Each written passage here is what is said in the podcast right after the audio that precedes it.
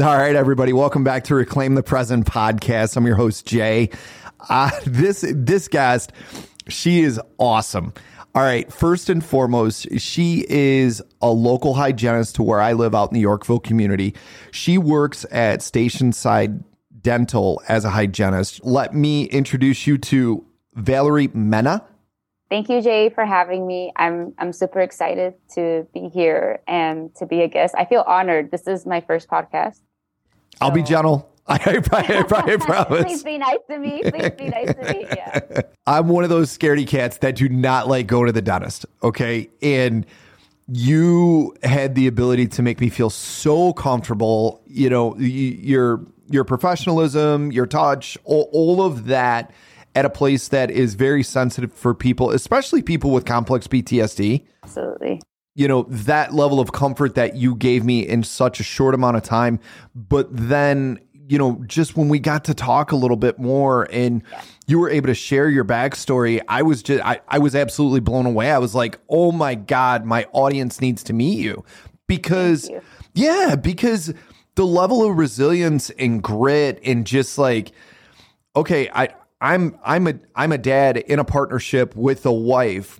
You know, I have itty bitty kids, but you know, the nights where my wife is working, I experience a piece of what it's like to be a single parent. A piece. And it's probably like 5%, 10%. You're a professional, you're a professional working woman and you're you're a mother of two as a single parent. That's incredible. Thank you.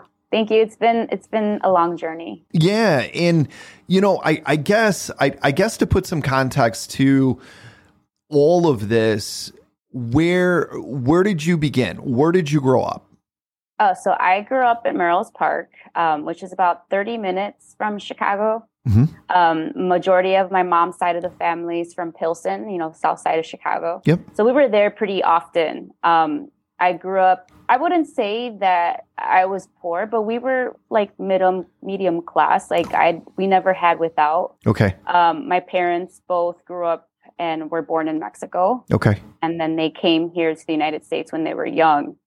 Um, I think seeing them work so hard and being able to buy a home for their family. I mean, my dad has such an you think my story is incredible. I mean, my father's story is just incredible in that suffering from abuse from his stepfather, mm. um, alcoholism, and runs in both of our families, unfortunately. And he could have been the worst father ever because he didn't have that prime example. Yeah. For us. And um, he chose otherwise. He, I felt like he found it in his heart to be such a better person. And he never treated us the way that he had been treated in his life. Wow. What an incredible example because you you look at all of these findings where people that have been, have been traumatized yeah. they they repeat those patterns in yes. it, it, it's an unfortunate event but it becomes generational yes and it is absolutely remarkable i mean it it's it's a miracle because I, am going to assume that he didn't go get help for this. He didn't. He I feel like in uh, our Mexican community, you know, and I think mental illness and mental awareness has come such a long way now.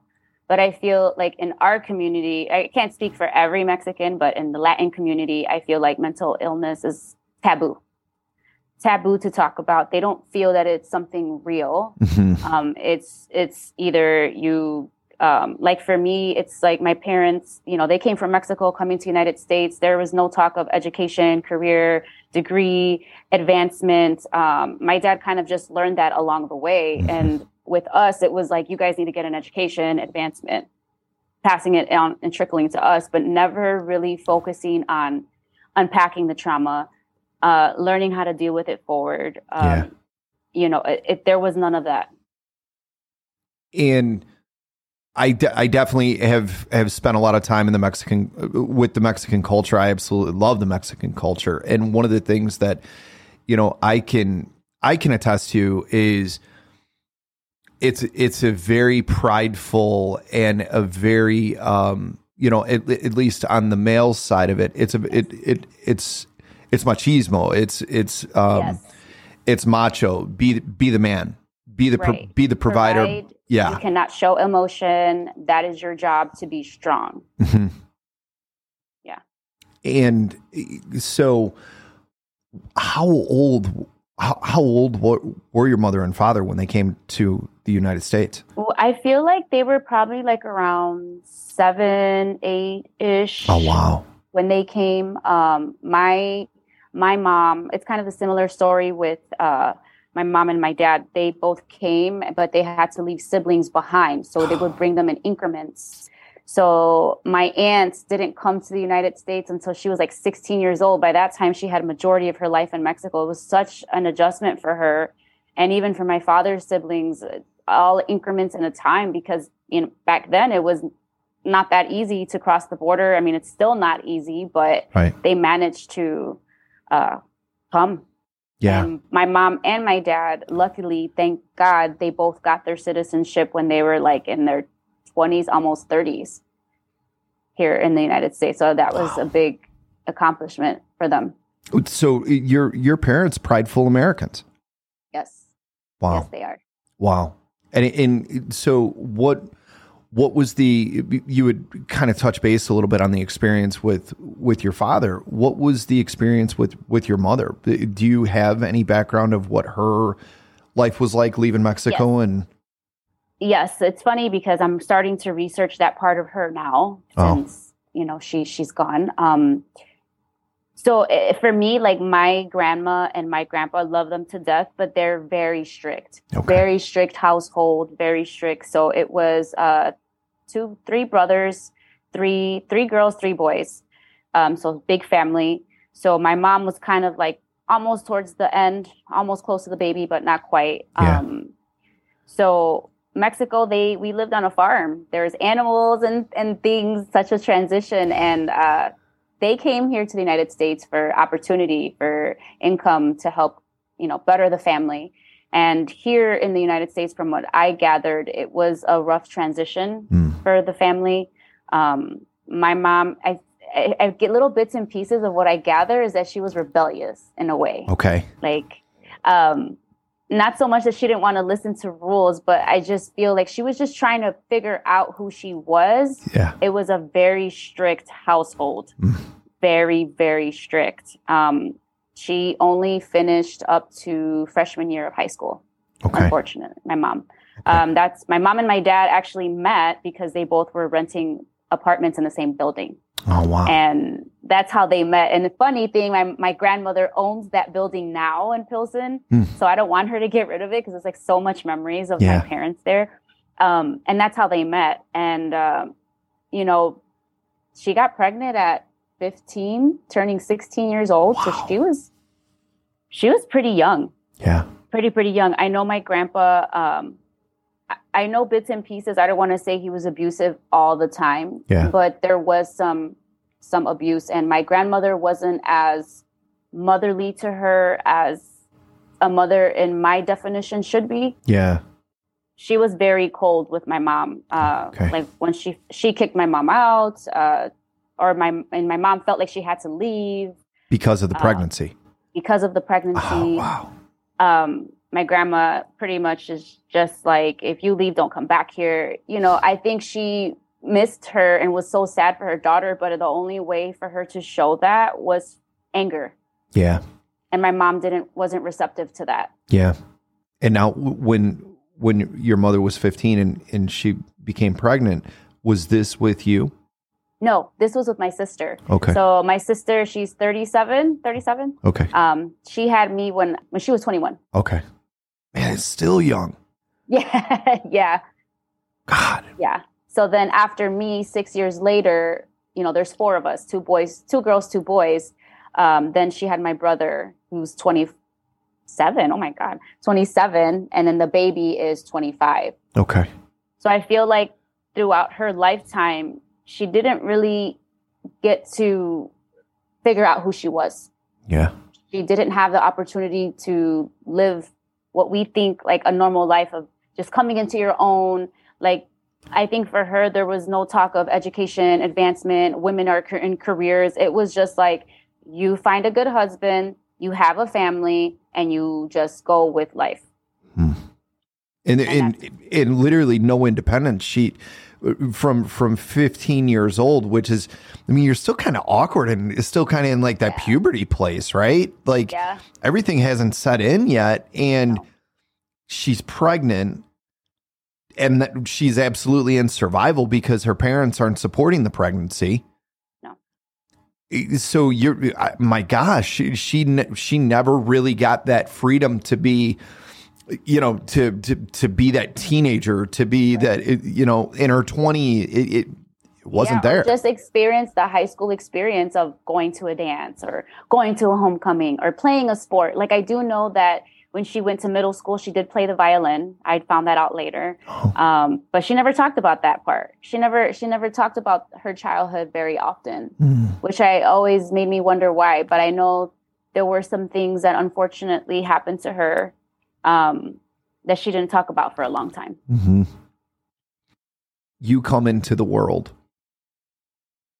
You have an older sister. Yes. What what did growing up look like for you?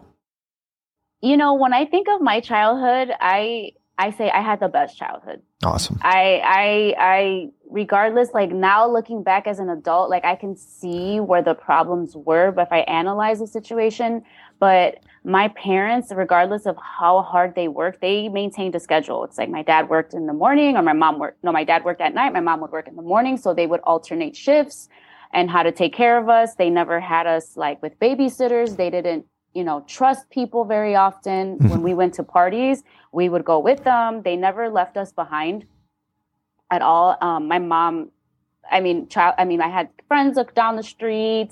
I mean, my mom would take us to the pool. My mom, I mean, it was like the best childhood. Come at home when the street lights turn on. Um, there wasn't that much social media. There computers were just coming out, so yeah. there wasn't a lot of people on the phones. I mean, I had a landline. My dad had a beeper with his little gold chain. I mean, yeah, you know, like it, it was a good childhood. Always with family. We got together for every holiday, Christmas, Fourth of July, Mother's Day, birthdays. I mean, it was it was a. I can never say that I did. My parents didn't give the best childhood because they did. Mm. And that's it, that's so awesome that you were able to have that experience because now you get to pay that forward to your daughters. Yes. When did it start to get difficult for you? Beyond the childhood. So you have this awesome, you know, kind of like fairy tale childhood, right? Yeah.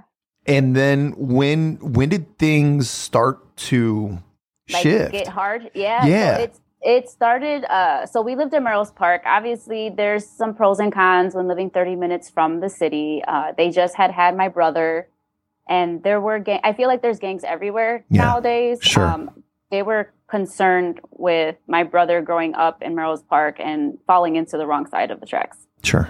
So they started, so we had family in Romeoville. Mm-hmm. So my dad started looking into buying a home in Romeoville, building a home.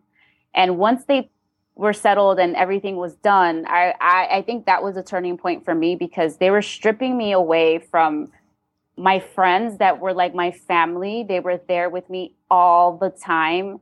I was going to like an all minority school where I had uniforms, you know, all day, never had to, I mean, I never really, my parents bought me some clothes here and there. I mean, they bought what they could afford to transitioning into moving to a suburb where I have no friends. Um, I'm not, I mean, yes, I have family, but it's different.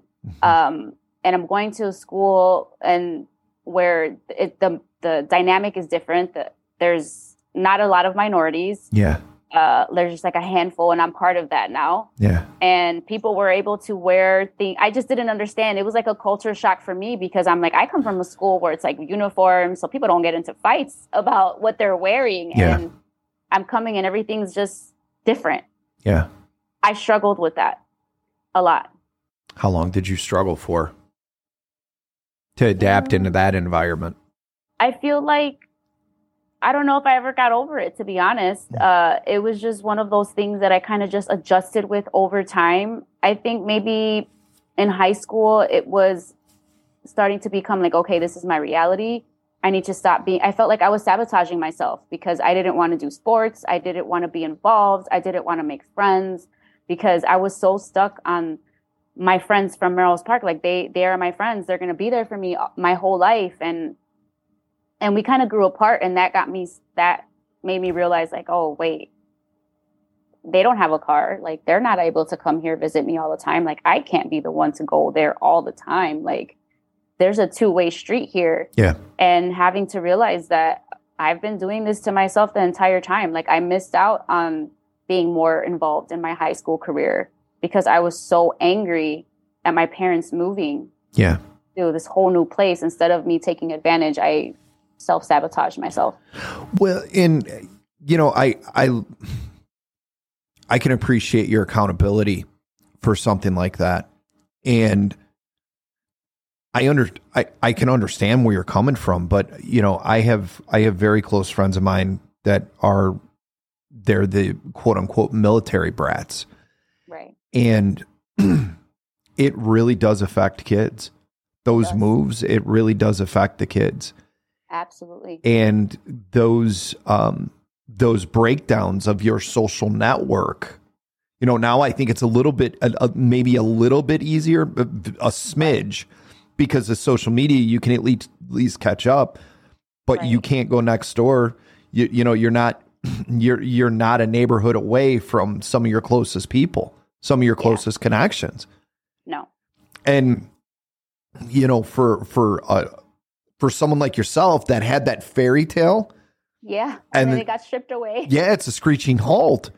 I yeah. think anyone would have adaptation issues to, yeah. to, to the next environment, that culture shock, all of that stuff. I mean, my wife even talks about from when she moved. I, I always, um, I always screw it up, but she moved. Her her family was moved from Berwyn, okay, to Naperville. Oh yeah, that's a big change. You guys would have that commonality and in, in that connection where it was just like you're kind of like a fish out of the water, trying to trying to figure out your. Okay, so it it it took you a little bit of time to do that. High school's coming around. Are you noticing changes in mom? Are you noticing what what's what's happening? So I noticed changes in my mom actually when we were in Melrose Park. Um, so I just like want to say this disclaimer because I don't want to like paint a bad picture of like my parents. Mm-hmm. Uh, they both were, they both were in like fidelity infidelity wise they both did it to each other. They both made mistakes yeah. They both made mistakes and i don't want to paint my mom or my dad in a picture in that. I just want to speak my truth and not have people just say like oh my gosh she's like bashing her parents. But this is my truth and this is yeah. what happened and i know there was a lot of infidelity issues you know they were young they yeah. were 15 years old and i and i remember these fights um and as as early as kindergarten wow you know um my dad, because I went to actually preschool, because my dad would, I had half day preschool and my dad would pick me up and then I would stay with my dad the remainder of the day. I had morning preschool. So I would stay at my dad's job um, very often. So there were times where he would take me on his lunch to McDonald's so that we could have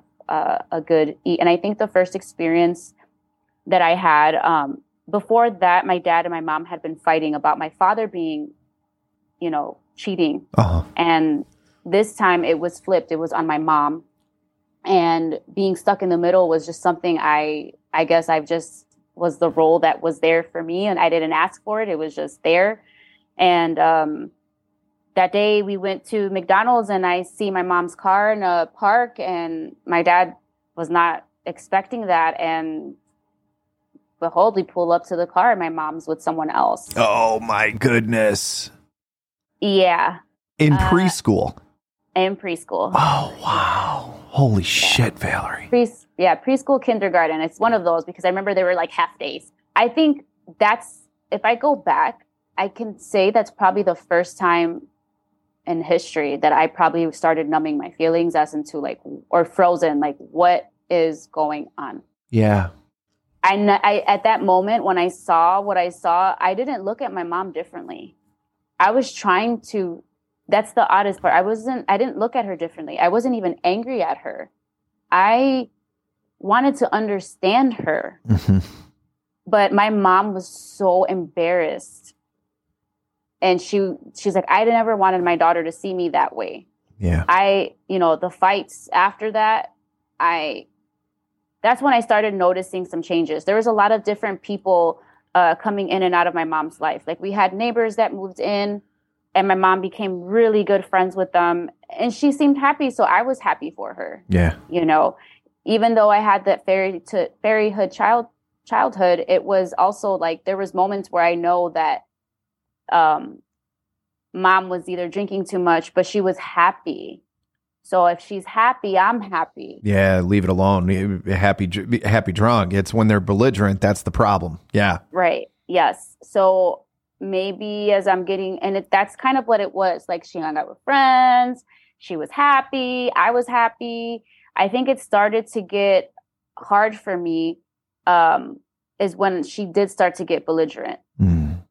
So she would have moments where we would be with her and her friends and she had too much to drink. And I feel like it wasn't necessarily that she had too much to drink. I felt like all the trauma and everything that she had experienced was seeping through. Yeah. And okay. she just didn't know how to handle it. And that's when I started to notice. I mean, like maybe 10, 10 is when I started. But even then, I started, I saw her drinking, but not because she was depressed or anything. She was happy. She enjoyed it. Mm-hmm as I was getting older and, and going into high school is when I started to notice like more of the episodes, I would say. Okay. Belligerent episodes. And what would a what would a belligerent episode look like? Um, it would just look like her blacking out and then she would wake up and then she would call for me and I would be pretty much like holding her hair while she's throwing up in the toilet or anytime i think that i think that's a thing also. My sister was not really there. She ran away very young as well. Mm-hmm. so she was in and out dealing with her own stuff. So i pretty much it was like i was the older sibling. Yeah. So anything that my mom needed anything it was me. She called for me. And it was just like again another role that i was given. Yeah. and for me i didn't care about what she was doing. I just wanted to be there for her. Yeah. She needed me. I need I need to be there for her. Yeah. And it was like sometimes she would break things. Sometimes she would talk in different voices. I mean, there was a lot of times where it started to get really bad my sophomore and and junior year of high school. Like the mental breakdowns started more. Okay. Um, and when I say that, I mean like the drinking turned into lots of ambulance calls because she wouldn't wake up. I mean, her lips would turn purple, blue, but she's still breathing, but I mean, very shallow. Unreal. And, you know, having to call the ambulance and telling them, this is what's going on. And she would get so upset with me. Why did you do this? You're just trying to lock me up. I'm trying to get you help. Yeah. So it was a lot of those incidents, or and then I think the major ones again with the infidelity, tying in with the infidelity. You know, there was just so much um, anger between both of my parents. I think they really loved each other, but at the same time, they didn't know how to let go and want to be separate, to live separate lives. Didn't know how to do that because they had been together for 15 since they were 15 years old, and now they're in their 30s you know, over the last 15 years. And my father felt responsible that if anything happened to my mom, he felt responsible. He's like, I can't leave. I said, but you're not helping either. Yeah. So we need to figure this out. I think some of the big traumatic experiences were it was a night that she had went out with friends and it was her birthday and that was a night where like shit hit the fan. Sorry, like excuse my friend. No, no, please, please. Um, Speak freely. She I had just came home from being out with my friends and it was like all of a sudden it's quiet and then all of a sudden it's just like things breaking in the house everywhere. Everything's breaking. Mom's fighting. Dad's fighting. And my dad's just trying to hold her and i'm just trying to hold her. There's glass everywhere. You know i am like don't know what to do. I said i'm calling the police. And my dad's like no. And i'm like yes. And i unfortunately had to make the hard call. I called the police. Yeah. I called the ambulance. Wow. and uh they put her in jail. That was the first time that they put her in jail. And I think that's, I feel like me and my mom were really close at, at, at a point, but then I got tired of lying for her and I stopped. I got tired of being put in the middle. Yeah. And I told her I was not doing it anymore. And I also told my father the same thing. I'm not doing this. He never really asked me to do that, but I just needed to say it so that I'm a child. I don't want to be put in the middle of any of this. Mm-hmm. You guys need to figure it out. And I think that's the turning point where me and my mom, my mom started to dislike me. I don't think she, I know she loved me, but I think she, I wasn't going with her game. Yeah. So she didn't make things easy for me. And now, what it, what did that look like? Um, it it it was as like I mean, like cleaning the house is something that's expected. Obviously, in Mexican culture, you have to have a spotless, clean house all the time. That is something that you has to happen. Um, so it was just like cleaning all the time and asking her, "Mom, can I please go out?" Oh no, but you said if I cleaned, that I I can go. Yeah, I said that, but you're not doing that. Mm. I mean, as far as like she wouldn't give me talks about like my body and my body changing.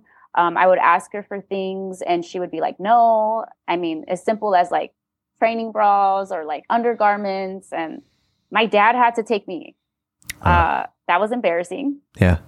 My mom never did any of those things with me. It's like she just, she was just anti. So like my dad, my dad bought me a purse or like a perfume. She would get so upset.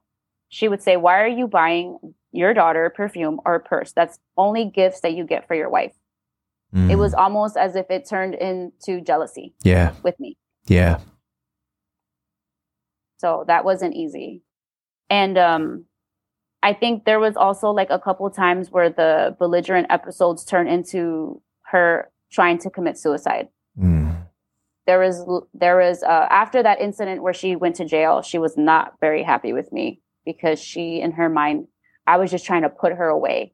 I was trying to put her away and get her out of my life so that I can, my dad can be happy and he can live. And, and that wasn't why I did that. I didn't know she was going to be put in jail, but at the time I didn't understand the illness itself. Yeah. The alcoholism and that her mind was not clear. Yeah.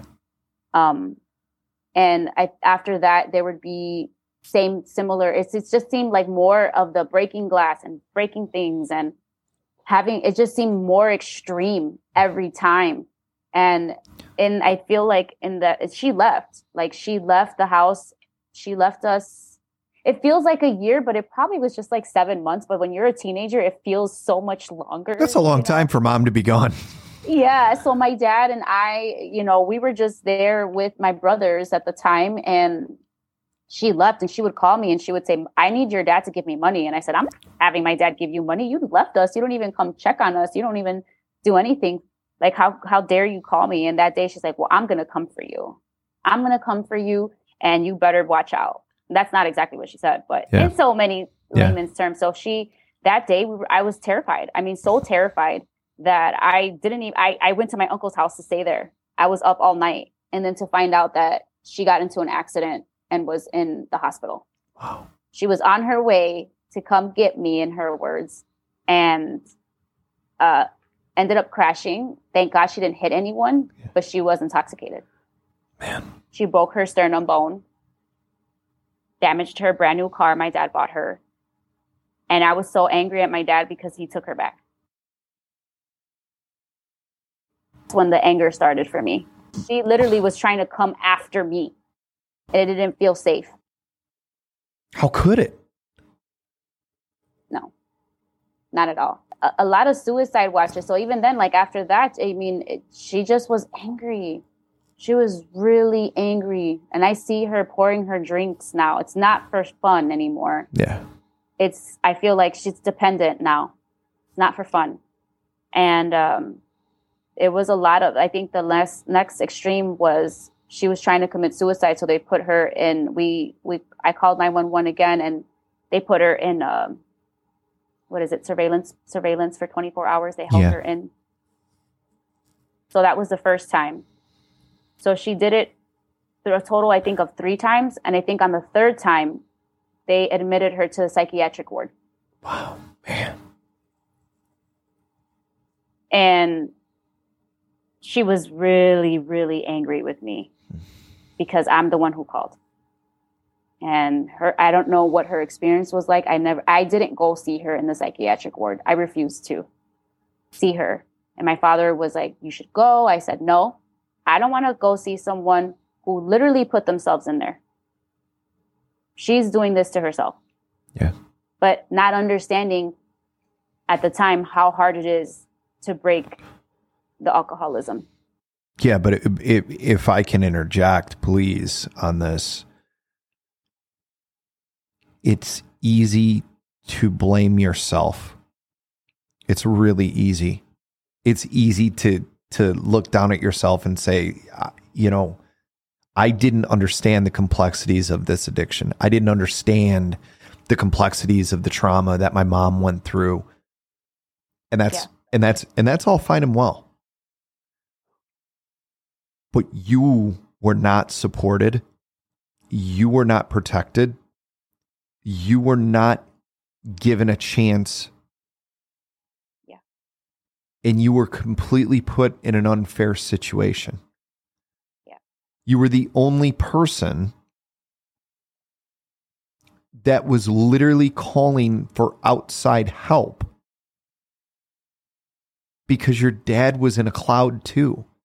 Yeah. He was in a fog. He was he was in a mist. You were the yeah. you were the responder.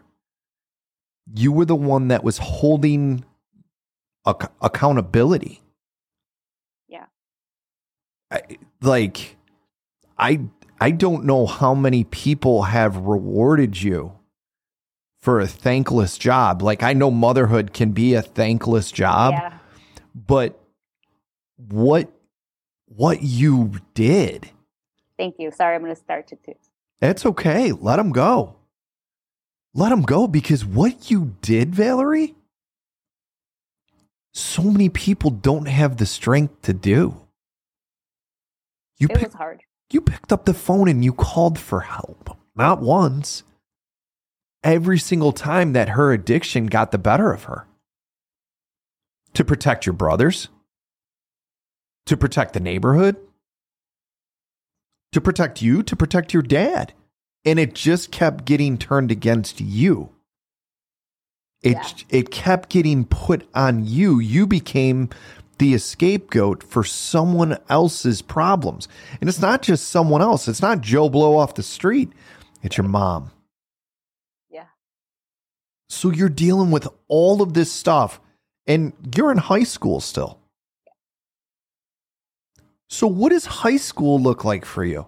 How are you even able to function, get grades? How like um it was hard. I, I am not gonna lie. Like I freshman year, I was like all for it. I was super excited. Um, I don't think I did anything my freshman year. Um, I coming from Rose Park, like I I don't want to brag and say like, oh, I'm the smartest person. I was doing well. Um, okay. In in Melrose Park, and I actually school clicked for you. It you school, yeah. Okay. I loved school. Okay. School was my thing. I even tested into an academy when before I left Melrose Park. Oh, like a like a STEM program. Yeah. Oh wow. Okay. Yeah. So I was actually going to be a part of this academy until we transferred here to Romeoville. So then I felt good about myself, you know, because I'm like, wow, I'm really smart. Like I got into this program. Like I'm great. And uh, coming into again the culture shock and realizing that I'm not in a special program. Like what makes me special? Yeah. And I started to feel and um, sorry. This is good. Like, am I good enough? Like, what am I working for? What I started to ask myself those questions. Like, what am I working so hard for? So freshman year was like, I need to do great. I want to feel good about myself. So I did. I did great my freshman year. Sophomore year comes around. I started doing soccer. I'm like, I need to do something to get me out of the house, yeah. get me motivated. I need, I, I, I just need to do that. And um, I had friends, and I would vent to them, and I would talk to them about it, and and they would listen to me cry. My junior year, um, I I didn't do soccer um, my junior year was probably the hardest And when I look back at my transcripts, it was definitely the hardest. My grades dropped significantly. Yeah. Because that's when um, a lot of the episodes my mom had, it was around that time. So I couldn't uh, really focus in school. How could you? Yeah, I couldn't. Um, I was really trying really hard, but I felt the that's the worst that I ever felt about myself because I and not so much that my dad did anything to make me feel bad for calling 911. He never said that to me, but it was just like those things of like like my mom it, it, like whatever my mom said it's like he kind of just went along with yeah yeah. He wanted to make her happy because he loved her so much. And yeah. not that he ever reprimanded me but it was just kind of like never talked about. It was a perfect codependent relationship. Yeah. He just never never talked about it. And i always felt guilty for calling 911 like that's how bad it was. Like i always felt guilty but i did it anyway because i knew like deep down that was the right thing to do. Yeah. Whether she hated me or not I I can say in like my lifetime that I really tried to help her. So it was hard, and then I got pregnant. The okay. end of my junior year. Okay. Wow. just you are a remarkable person. Thank you. I love I I love that that the tears are flowing. It, tears are coming in my eyes too. I haven't I, talked about. I mean, no one's really asked me. You know, like how was high school for you? Like, what was your childhood like? It's just, I, I just, I. No one knows. yeah, in in the tears, the tears cleanse. I I I talk to retired special operations. I talk to retired fire, first responders. I talk to current firefighters uh, police officers. You, you, I, I talk to people, and the and the more the more we can let go and let our body release these tears and feel. I agree. The more whole we get to become. It was like the opposite for me. I guess like coming from a culture that's so machismo and mental illness is such so taboo. It was like if you're strong, you're strong if you don't cry. Right. You're strong if you hold all the feelings in together. But as I, it was almost, I don't know how or why my mind works the way that it does, but for me, it just felt like this doesn't feel good. Yeah. I feel like I, I'm, I'm about to explode. Yeah. Something's not right. I don't think that's true. In so when when the school okay, so it's your junior year just for lack of a better word, all hell broke loose at much. at home, yeah. and you're you're feeling the effects at school. Yes, you're trying to fit in. You stop doing soccer. You're you're just at this point. You're in survival mode.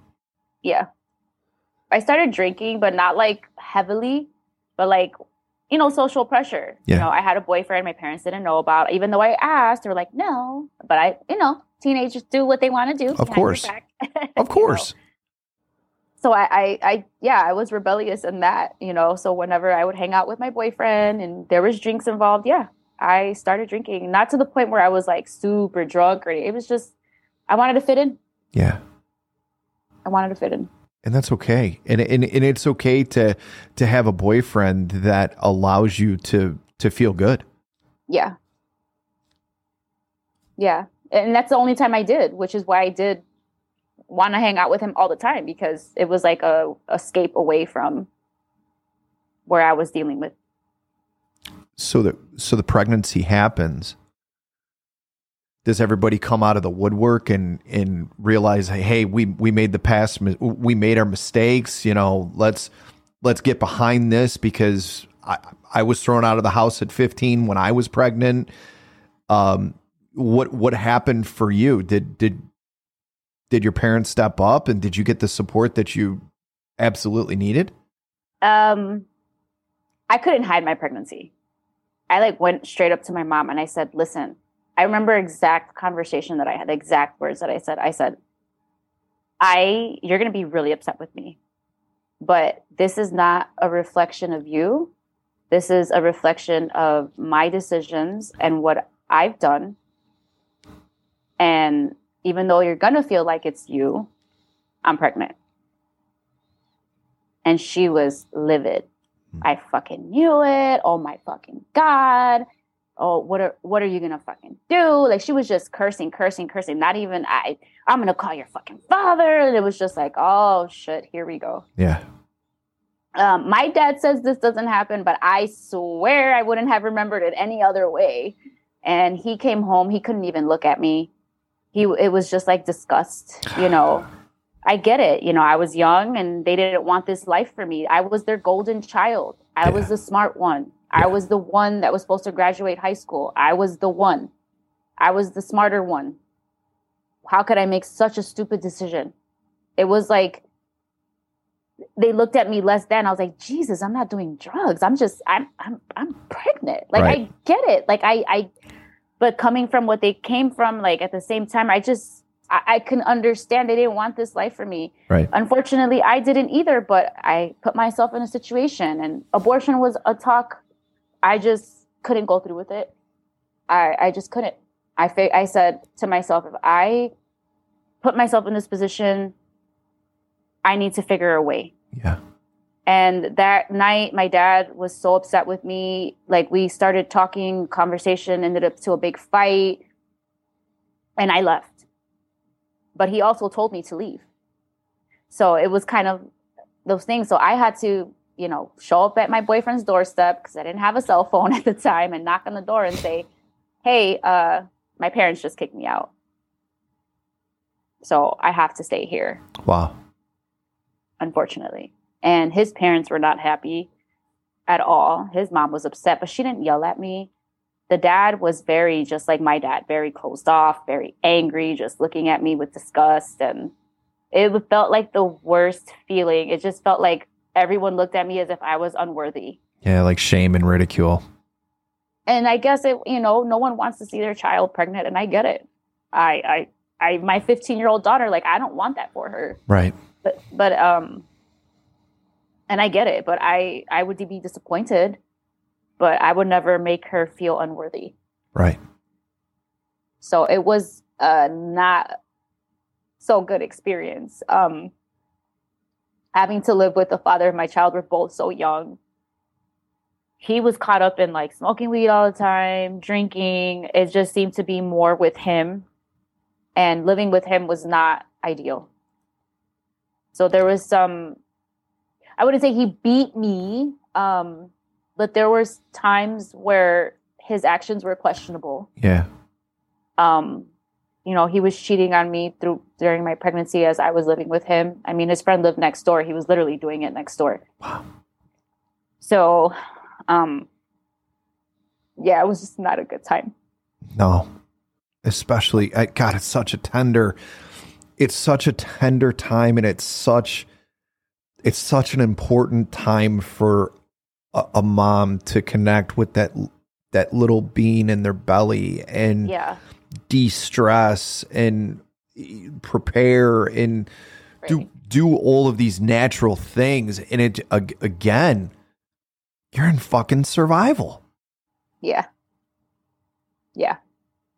His mom helped a lot in the ways that my mom didn't. It's like my mom once i left it was like whatever i had to do it so you have to too and um, her his mom helped me, you know, get on Medicaid, the state insurance, and get through WIC programs, and to help me be able to serve, uh, you know, support my daughter. I never had a job. I had no idea what to do.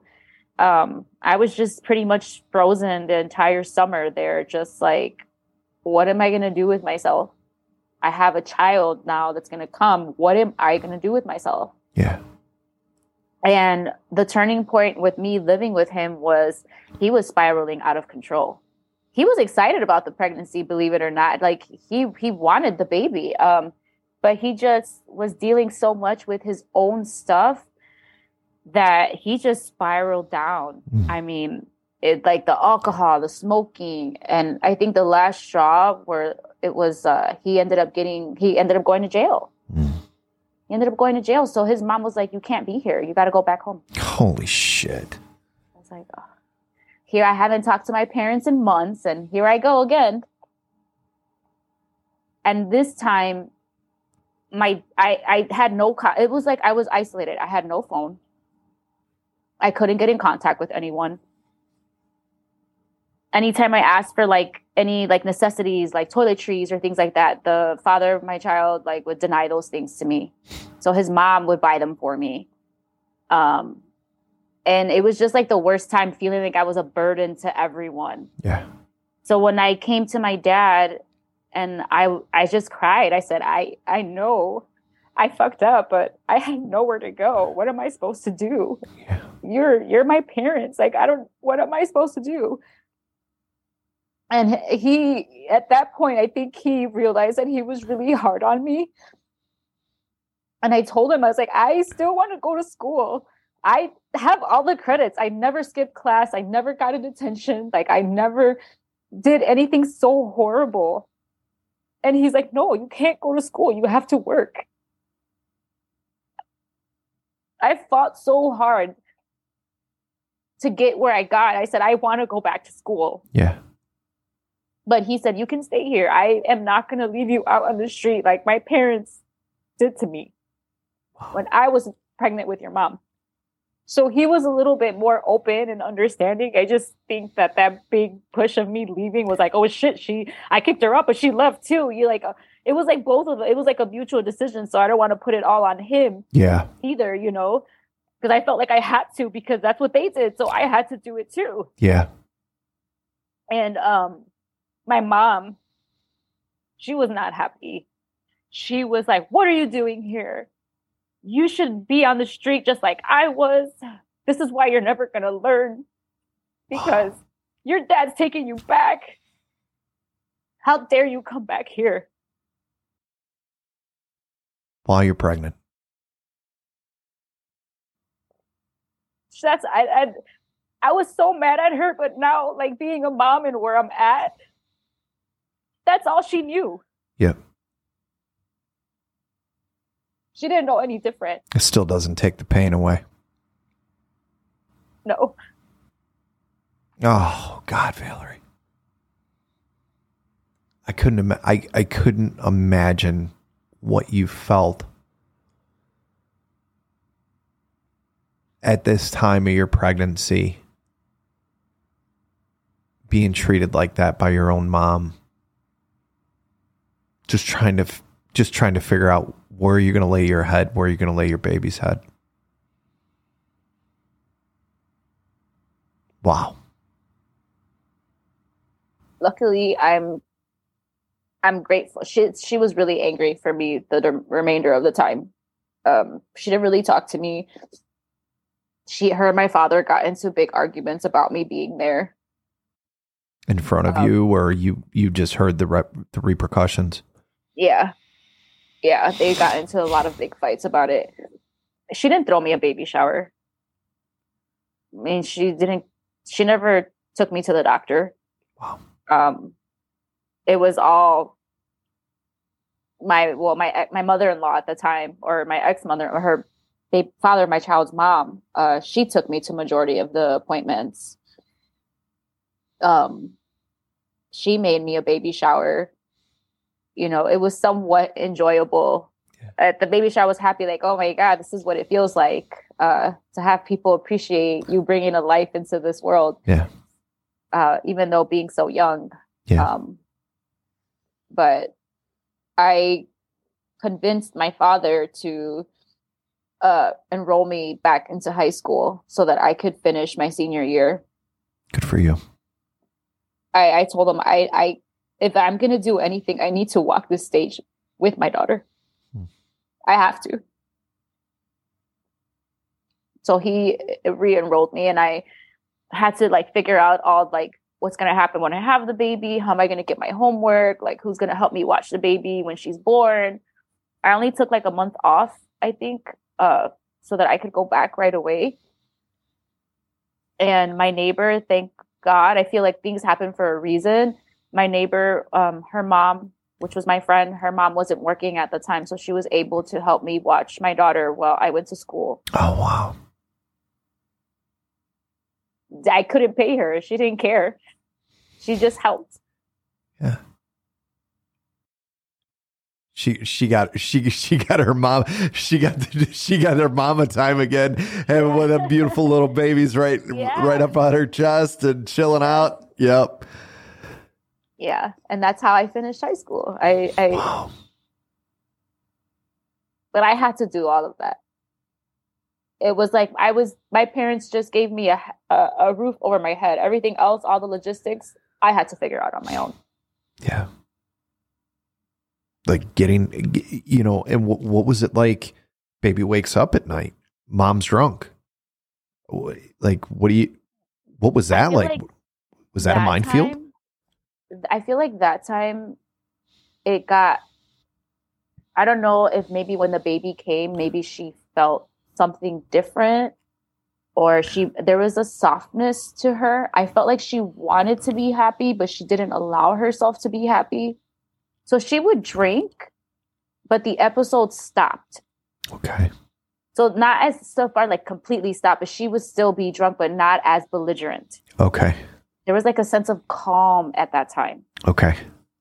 It's when my daughter was like two, three, is when it's would it was like waves, waves of the instability of her like mental instability like the belligerentness like it was waves. Okay. So i would always try to either put my daughter in daycare to make sure that she wasn't at home to witness my mom. Yeah there was like there i wouldn't want to say that there weren't times that my mom watched my daughter there there was yeah but my mom never acted she was very motherly to my daughter in the way that I wish she was with me. Yeah, yeah, yeah, yeah. She she oh. she was the grandma hero. Yeah. Yeah. I I at least thank her for that because my daughter has nothing but great memories with her. Yeah. But man, that that doesn't make it easier for you. No. So you graduate high school. You bring in a beautiful little girl into the world. what comes next? Daughters two or three? I mean, are are you working? Yeah, I, you know, so, what, what's that look like? So I actually enrolled into college at the time. I went to start to be a nurse. Um, it was Northwestern Business College at the time. I went. My dad came with me to enroll to take some classes. Um, and I was working as well. My first job at Toys R Us, I'll never forget because I bought my daughter lots of toys. um, I was super excited. You know, things finally seemed to kind of just like smooth out, you know. Um, parents, his parents were helping me watch my daughter while I was in school. She was in daycare if like I was at work. So they were helping me a lot. Um, it fortunately, it just seemed to be me and her father, even though we, you know, it was, I, we separated when she was one years old. I mean, there was just, there was just not it was just not going to work. Yeah. We are just two completely different people. And I was okay with that. But also, the drinking for him and him being high all the time, I mean, it was starting to take a toll. Like, I don't want you around my daughter. I don't want you doing these things. And I would talk to his parents about it. And again, with the, you know, he didn't beat me, but there were moments that were questionable, you know, yeah. like him grabbing my wrist and trying to like hold it really hard, mm-hmm. you know, or like um he he he had smacked me when I was pregnant when I was living with him, you know. It didn't happen all the time, but it seemed to get worse as time went on. Can I can and, I can I say something really quick? Yeah. Any physical touch that is meant to cause physical pain or overpower is abuse. It doesn't matter if he hit you close fist. It doesn't matter if he hit you open hand. It doesn't matter if he grabbed your wrist. It doesn't matter if he pushed you. It doesn't matter if he kicked you, stepped on your toe, did a pressure point on you. It does not matter. It's yeah, I guess like they're like he didn't beat you, so it shouldn't be that bad. Like you shouldn't have to deal with like you're okay. Thank you for that. Yeah. I think the turning point I was getting worried about leaving him with leaving my daughter with him. Of course. Yeah. And I was expressing my concern to his mom and I didn't want to do it, but you know, his parents were also working. So we all had to kind of work together as a team. So I was starting not to do well in school again because I and working I was working. I never called off, but I it was hard for me to work and go to school and be with my daughter. Yeah. So I I think the turning point was um one I think it was one night or a weekend that I let him have my uh, like spend time with my daughter and he was at his grandparents' house. So I thought there's other people around. This should be okay. Yeah. Um and it was for the most part. He did well with her, you know, with his family, but when I got there to pick her up is when again shit hit the fan. Um he was drunk. Oh and he had made it seem as if like something had happened to Jasleen and I instantly went there like what's going on? Not in a defensive way but just like where's my daughter? What's going on? I'm panicking because yeah. he's saying I need to talk to you. I need to talk to you about my daughter with Jasleen and I said and I just went straight to his grandma's house because I'm like I, I can't do this right now. You're not telling me you're drunk you're slurring. I need to figure out where she is. Yeah. So I go and I knock on the door and I open they open the door for me and I see her walking and I just instantly grabbed her and I was just like, awesome. Yeah. But for whatever reason, he got angry. He was just angry. And when I was holding her, he pushed me. And me and my daughter fell down wow. on the floor. And I didn't understand why he was so angry. I, I didn't get it. So I just his family was like, he's drunk. We got him. Don't worry. Let, grab your grab your stuff. And I'm just like, I left stuff there. I said, I just want her. I'll, I'll buy stuff later. Let's go. Yeah. So I went, and my cousin didn't live too far from me. And I called my cousin. I said, this has just happened to me. And I think he did hit me in the face. I just can't remember everything because my cousin said I had like a red mark on my face. Mm. And she goes, You need to go file a police report. Enough of this already. Yeah. So I did uh, she went with me to file a police report and then they told me you know you can get a restraining order. So this was when the first restraining order came. The first? The first. Holy shit. Um and his parents were not happy. They were angry with me because i put their son in jail. And it was almost like you're lying I can't believe you would do this. We're not going to help you take care of your daughter anymore. Okay. Lost my job, quit school, and I'm just rock bottom again, trying to figure out what am I going to do? And then a couple months go by. I guess he moved back in with his parents. And since I had no job, they decided to uh, start a custody battle to say that I was an unfit mom oh, because God. I was not providing for my daughter and they wanted to take her away from me. Wow. I didn't know at the time. I had gotten into a really bad car accident when I was six years old uh, by a drunk driver, and I had a settlement that I had no idea about. So my father said, You have money. Let's go get that out now. So that's that's how I was able to stay home with my daughter for a couple years and able to help my dad pay for lawyer fees.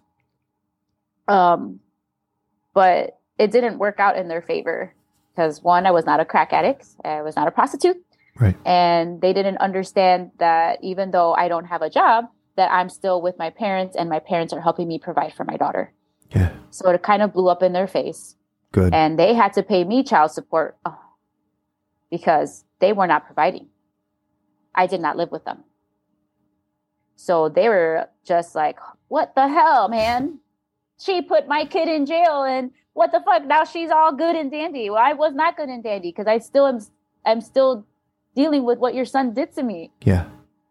And they were just in denial. And uh the restraining order uh, lasted that particular one they were like threatening me saying like well if you continue if you go to court and continue to have this restraining order we're going to say we were all there as witnesses. We're going to say that it was all you. And we're going to make sure you don't get this restraining order. So i didn't go to court. Hmm. i dropped it. I left it as is. And i didn't deal with them for some time. And then uh he ended up getting married with his he's still with his wife now.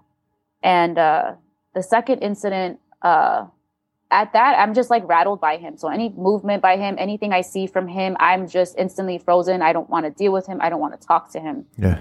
But i would talk to him uh, you know if he texted me about my daughter i would text back. I didn't want to hold my daughter away from i didn't want to keep him away from her but he was not healthy.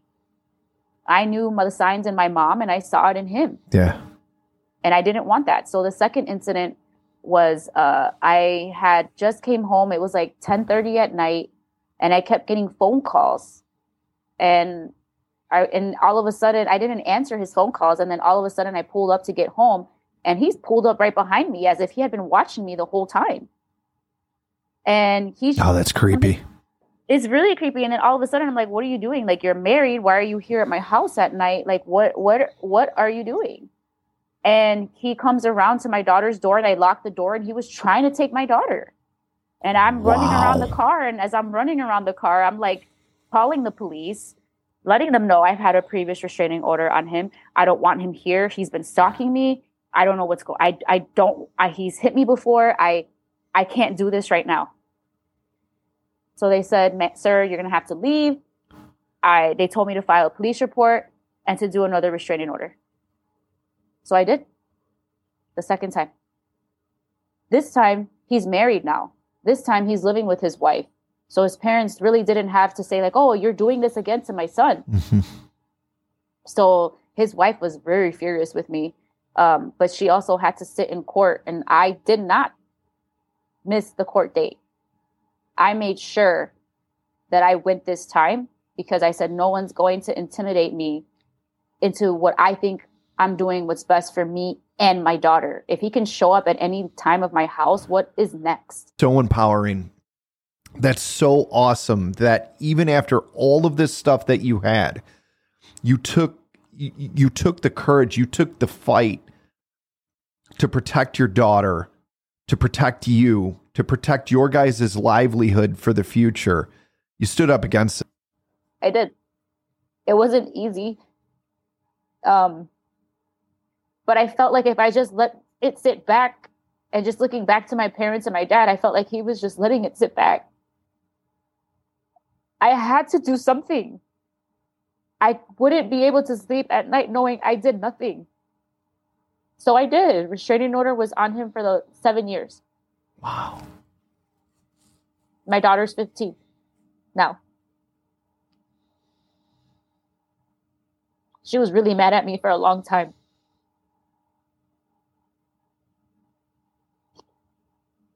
She was able to see him through modifications of re- the restraining order. So I just want to make that clear that I did not keep her away, but like, yeah. um, she didn't understand a lot of things growing up, and I tried my best not to talk badly or ill about her father because at the end of the day, that's still her father, and I I wanted her to love him, and if she made, I wanted her to make her own judgments about her father. Yeah. So you took it on the chin. You took it on the chin again. Yeah, and throughout this time that I have the restraining order, I'm just sitting here like, what can I do super quick for school? Like, what's a short program that I can do that I can make better money than minimum wage? So then that's when I started looking at uh, certified nursing certified nursing assistant. Mm-hmm, mm-hmm. And so I, it was like eight weeks for that. So I did that, and um, then I found a job and I was working, I was doing third shift. My daughter was in kindergarten. And um, it just, it was really hard. It was really hard because it was like half days and like it was just hard. And then after that, I'm just like, this is just not fulfilling me. This is not getting me where I need to be. Um, I, I was working retail. So I started as like a regular uh, uh, employee as retail, like, you know, clerk assistants and mm-hmm. register and all of that. Um, and then I would work my way up to like accessory specialist, and then I've worked my way up to assistant manager.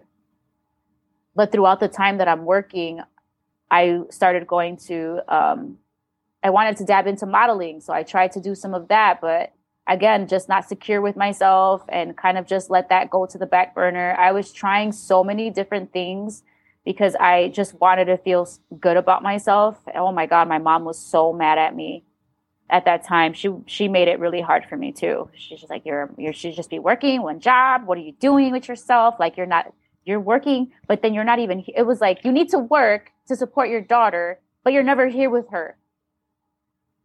So what are you doing? I'm like i'm by myself mom. Like what do you what do you want me to do? That's why i i, I would hope that you could help me. Help me please and it came with a cost you know it came with her constantly belittling me like but she did it but it was just constant belittling. Damn. All the time. God, damned if you do and damned if you don't. And it hasn't let up for you ever. No.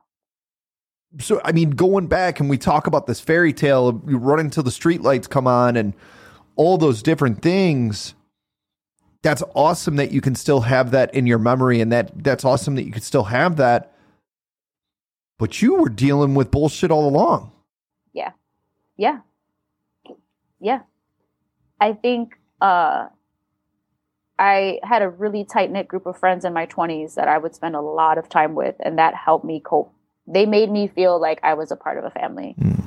like i spent so much time with them um, unfortunately, we're not friends anymore. You know, people grow apart. People have different opinions. It, it, just it just happens. But I'm grateful for that time that I had with them um, because they made me feel welcome, and that was the first time I had ever felt like anyone cared. Or like even my friend at that time, one of my well ex best friend, um, always pushing me and saying like Val, like try to stick to one thing. I said I know, but I'm trying to figure out what works for me. Yeah like, you know, I want to be able to say, I tried it all, I did it all, and this is what works for me. Because she was like, oh my God, you go from CNA school to working management in retail to going to back to be a phlebotomist to trying to model to and then go to uh, broadcasting school. So broadcasting school was like the next step that I had taken. I wanted to write my own show. I wanted to write a book. I, I'm like, I feel like I have this in me. But then the reality, like I finished, I graduated, I ended up having internships with some modeling agencies, and then I worked for Judge Mathis, which I think that was like the highest point of my life. Like I felt so good.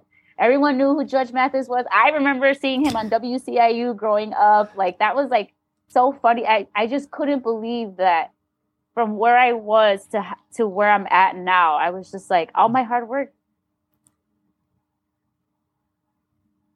it paid off. Yeah. It was that was the best I ever felt about myself. Wow. Vindication. Yeah. Like I'm worth it. I'm worth something. Yes. People people people recognize me. I'm I'm actually a human being. Yeah. I people actually enjoy my company. Yeah. Yeah. And I had to make a decision with that because as much as I loved and I'm like, I'm in my dream, this is what I want, I was spending a lot of time away from my daughter. I was working 60, 70, sometimes 80 hour weeks, not two weeks, one week. And I was away from her a lot. Yeah. And when the show ended for that season, I my I saw my daughter. I just saw a decline in her. She was not happy, not usual bubble self. She missed me. And I had to make a decision. I can't go back to the one thing that I really, really wanted. Not to say that any single mom can't do it, but I feel like you have to have a good support system. I just did not have that. Yeah. So I made the decision not to go or pursue any television or any type of job of that nature because my, my, my daughter needed me and that was more important for me. Good for you. I, I and I say good for you because I have no idea how hard that was after everything that you've gone through, after everything that so much was taken from you, so much of your innocence, so much of your time as a teenager. Yeah. This this was about you and then you realized this is about my daughter.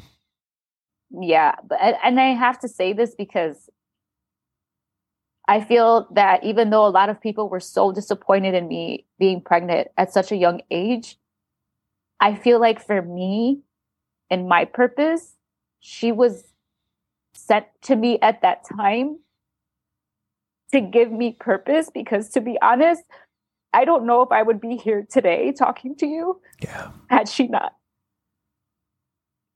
You were just pushed to the brink of the end. Yeah. wow.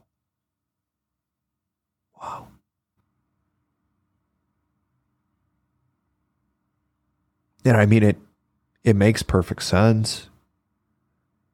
That makes sense to me. It, yeah. it our brain, our our bodies, it's a self-preservation. And at no point did you have the opportunity to care about yourself? No, uh, I didn't. But I would try to find times where I started getting into my family. My my grandma, my dad's side, is very spiritual woman. Mm. Um, and I started getting into yoga, or I tried to like start getting into meditation. Um, to help with coping and and I started doing more research on that, and I felt good. I felt good. Um, I think that also helped me a lot at in that time of trying to like journal and meditation. Meditation and being in nature was like the two things that I was doing the most. Okay. In in in that time, and not even realizing that I was probably doing it throughout my whole life. Uh, but the yoga yoga helped but i feel for me it was more of the meditation okay more well, of like that mindfulness meditation and yes of yeah.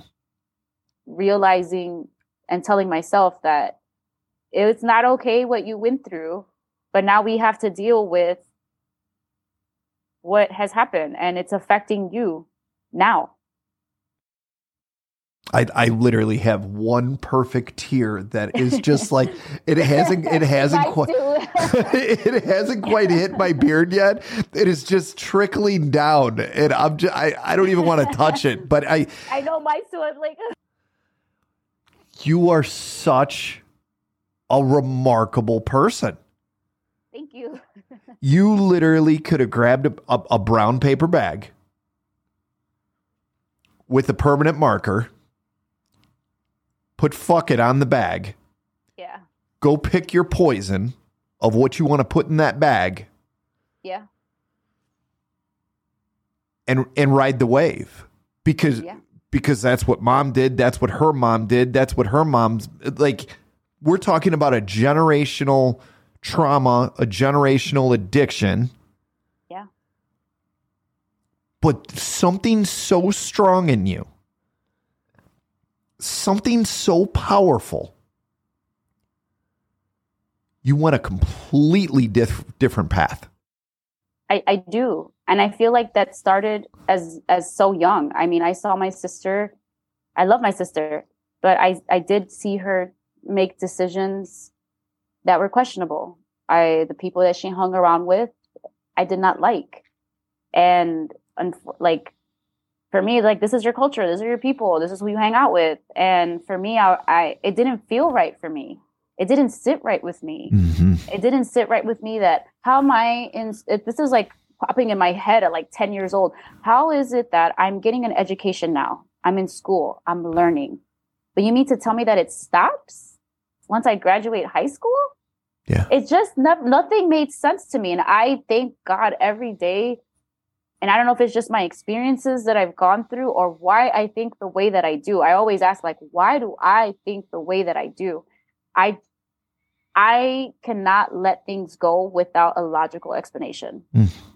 Like there has to be something logical behind it. And even like in my pregnancy, like, what do you mean? My life is not over. Yeah. It's not over. My I, I have a little bump in the road. I wouldn't even call it a bump in the road. I am now in charge of setting an example for my daughter. It made me it like made me mature. It was like I was a teenager one day and then the moment I had her, I was an instant adult. Yeah. And that's the best way I could describe the switch. Yeah. Like the switch went on instantly. Yeah. That I'm a mom. I have to set an example. Yeah. I cannot be like my mother. Yeah. I cannot be like my father. That's a hell of a constitution. That is a hell of a constitution. And I, I, I'm, I'm not perfect. I've made mistakes. Of course. failed relationships and but again i had to learn through those experiences and and i did mm-hmm. i always tell my daughter now because she's like oh mom i think you could have been so much more in life mom you could have been so much more and i took that away from you is what she she would tell me oh wow and i told her you didn't take anything away from me if anything it's because of you that i have the mindset that i have it's because of you that I am the woman that I am. You were everything that I I gained so much more from this whole experience. You were never the mistake. I always felt like you were my angel that was sent for me because they knew I needed you. That is so beautiful. And I always tell her, yeah, maybe, maybe I could have been more in life, but it wouldn't have felt the same because now I get to share it with you. And you get to see me and what I expect for you. So I always tell her, um, yes, we're all going to make mistakes. Yes, I'm going to be disappointed in you for things that I don't like that you're doing. And, but I told her, but I think the most important thing from all of that is that you're learning. Because if you keep, it, once you, I always get this one quote stuck in my head is if it's a mistake if it only happens once, it's a choice afterwards if you keep repeating the same mistake. And that's one thing that stuck with me. And I, and, and that's what I told her. The learning and how you deal with it moving forward is what's going to separate you from everyone else. You have to learn from your experiences. If you don't and there's no growth and there's then I feel that is then I would be really sad. Such great advice for all of us, let, let alone uh, a child. Yeah, so I I love her. She's I, I mean I don't want to mature her in in fast, but at the same time I I didn't really express everything. We've just like gone through uh like we're in therapy now, both of us since the passing awesome. of my mom. Um, and I think that's helped us quite a bit. Um, but she's now hearing my past. She's now hearing it because I didn't want to tell her too young. I didn't want to traumatize her. So now she's she's hearing it now. So when when did you find or when did hygiene find you? So my friend, one of my great friends that I'm still friends with now, um, she was a dental assistant at the time. And at the time I just had Jazz, or I didn't have Jazz, but Jazz was in the picture. She was a little bit older. And I'm like, you know, I had, you know, just stopped going. I just gave up my career for broadcasting and uh, trying to figure out what I'm going to do. So I ended up finding a job to be like a medical receptionist in an office. But my friend along the way was like, I feel like you're good with people. And I feel like you should research this this hygiene. It's a flexible schedule. You can make your hours. You can still be there for your daughter while making a living. You can provide for both. And I said, all right, well, I'll, I'll take a look into it. I started researching. I'm like, oh, this seems like a lot. I don't know if I could clean teeth. I, I, I don't, I don't know. But for her, she's like, it's so, you get to see, hear stories. And I'm like, oh, I like stories. I like to hear people's stories. Um, and so I started taking like prerequisite classes for hygiene, College of DuPage. At that time, I had found out that I was pregnant with my second daughter. Wow. And I was like, oh, fuck. Now I really have to. I can't do this anymore. I have to get my shit together. I have to have a career now. I have two, I have a baby on the way. Like this is this is not okay. So I was pregnant taking prerequisite classes and uh, trying to find I found three different schools to apply to and hoping and crossing my fingers because I had heard that hygiene was so hard to get into. And I kept, and I was into the meditation and to manifestation and like, this is, I would write in my journals, I'm getting into hygiene school. I'm getting a career. Like I'm, I'm doing these things. And I would do that for myself every year. And I found that I was, I was reaching these goals. I was, I was actually doing it. And, um, so I kept telling myself, like, man, this is a long shot. I'm pregnant. I'm just three months pregnant, and here I am, prerequisite classes. Uh, who knows if I'm going to get in later on? And uh, things were not quite okay with my relationship, but that's another story for another day. Yeah. And uh, and uh, I I just started doing it, and I was hoping and praying, and I applied, and I got waitlisted. Uh, so I was like, it's okay because you know what, I'm still taking prerequisite classes it's not a big deal. It's gonna, my time will come. My time will come. I just kept being positive, like my time's gonna come. And I think that's another thing that helped me. I never, I always noticed that I was so negative about everything. I always had a negative outlook that nothing went ever my way because I was so negative. So when I started twisting things around and saying like, "Oh, this is going to happen for me," it may not happen in the way that it, I want it to, but it's going to happen in the way that it should, is when I started noticing the changes. Mm-hmm. And a year later, I had got an acceptance letter to go into the hygiene program. awesome. I was like, I fucking did it. yeah, which I, I, a very dear friend of, of my family, you call her, call her my little sister. My best friend growing up, his sister became a hygienist and very, um, you know, it, it, it's an in depth program. It is very so. I did an Excel program. So I went to Fox College in Bedford. Of course, you did Excel. Because you know I had to go to school, but I had to finish it fast because I'm a mom of. I'm a, gonna be a mom of two. I gotta finish. But yeah. by the time I got accepted, uh, so I know I probably like messed up the timing. But the time I got accepted into the hygiene program, my daughter was two. She was two years old. So you got a you got a two year old, and how how old's your oldest then at that so point? Then she's eleven. Wow, that's a that's a big gap. But the eleven year old can somewhat help out with the two year old. But you got a two year old man. That's chaos. It's, yeah, but you know she had been with me for the whole nine years of her life. I'm mom. That's me. That's mommy. So we were dealing with a whole nother set of issues because she's like, this little girl's taking my mom away from me. Oh, I want it. my mommy this is my mom. Got and it. you know, so that was that was there was times that there was like loving sister love, like it was great. I have so many pictures of that, but then there was moments where like this girl is taking my mom. Yeah. So there it, it was it was definitely it was definitely a journey. Um, my partner at the time, uh, you know, and then COVID hit. So I was in school. We were in school for like three months or so, and then March hits, and COVID I'm like, ah, come on. So everything had to be transferred online. We're trying to maneuver. We're finding the ways, and uh, you know, everybody's let off work. I saved money. Uh, thank God, my partner had the job that he did. He was able to save great money. Okay. Uh, that's what actually got us through the time of me being in school full time and uh, being able to stay at home because we couldn't go anywhere. Grocery shopping was crazy. Like I, I thank God so much because had we not had had that money saved, but we also planned strategically for that. So it worked out. Yeah. But it was really hard being at home trying to do hygiene on the computer. Like, can you see my hands? Like, am I holding this right?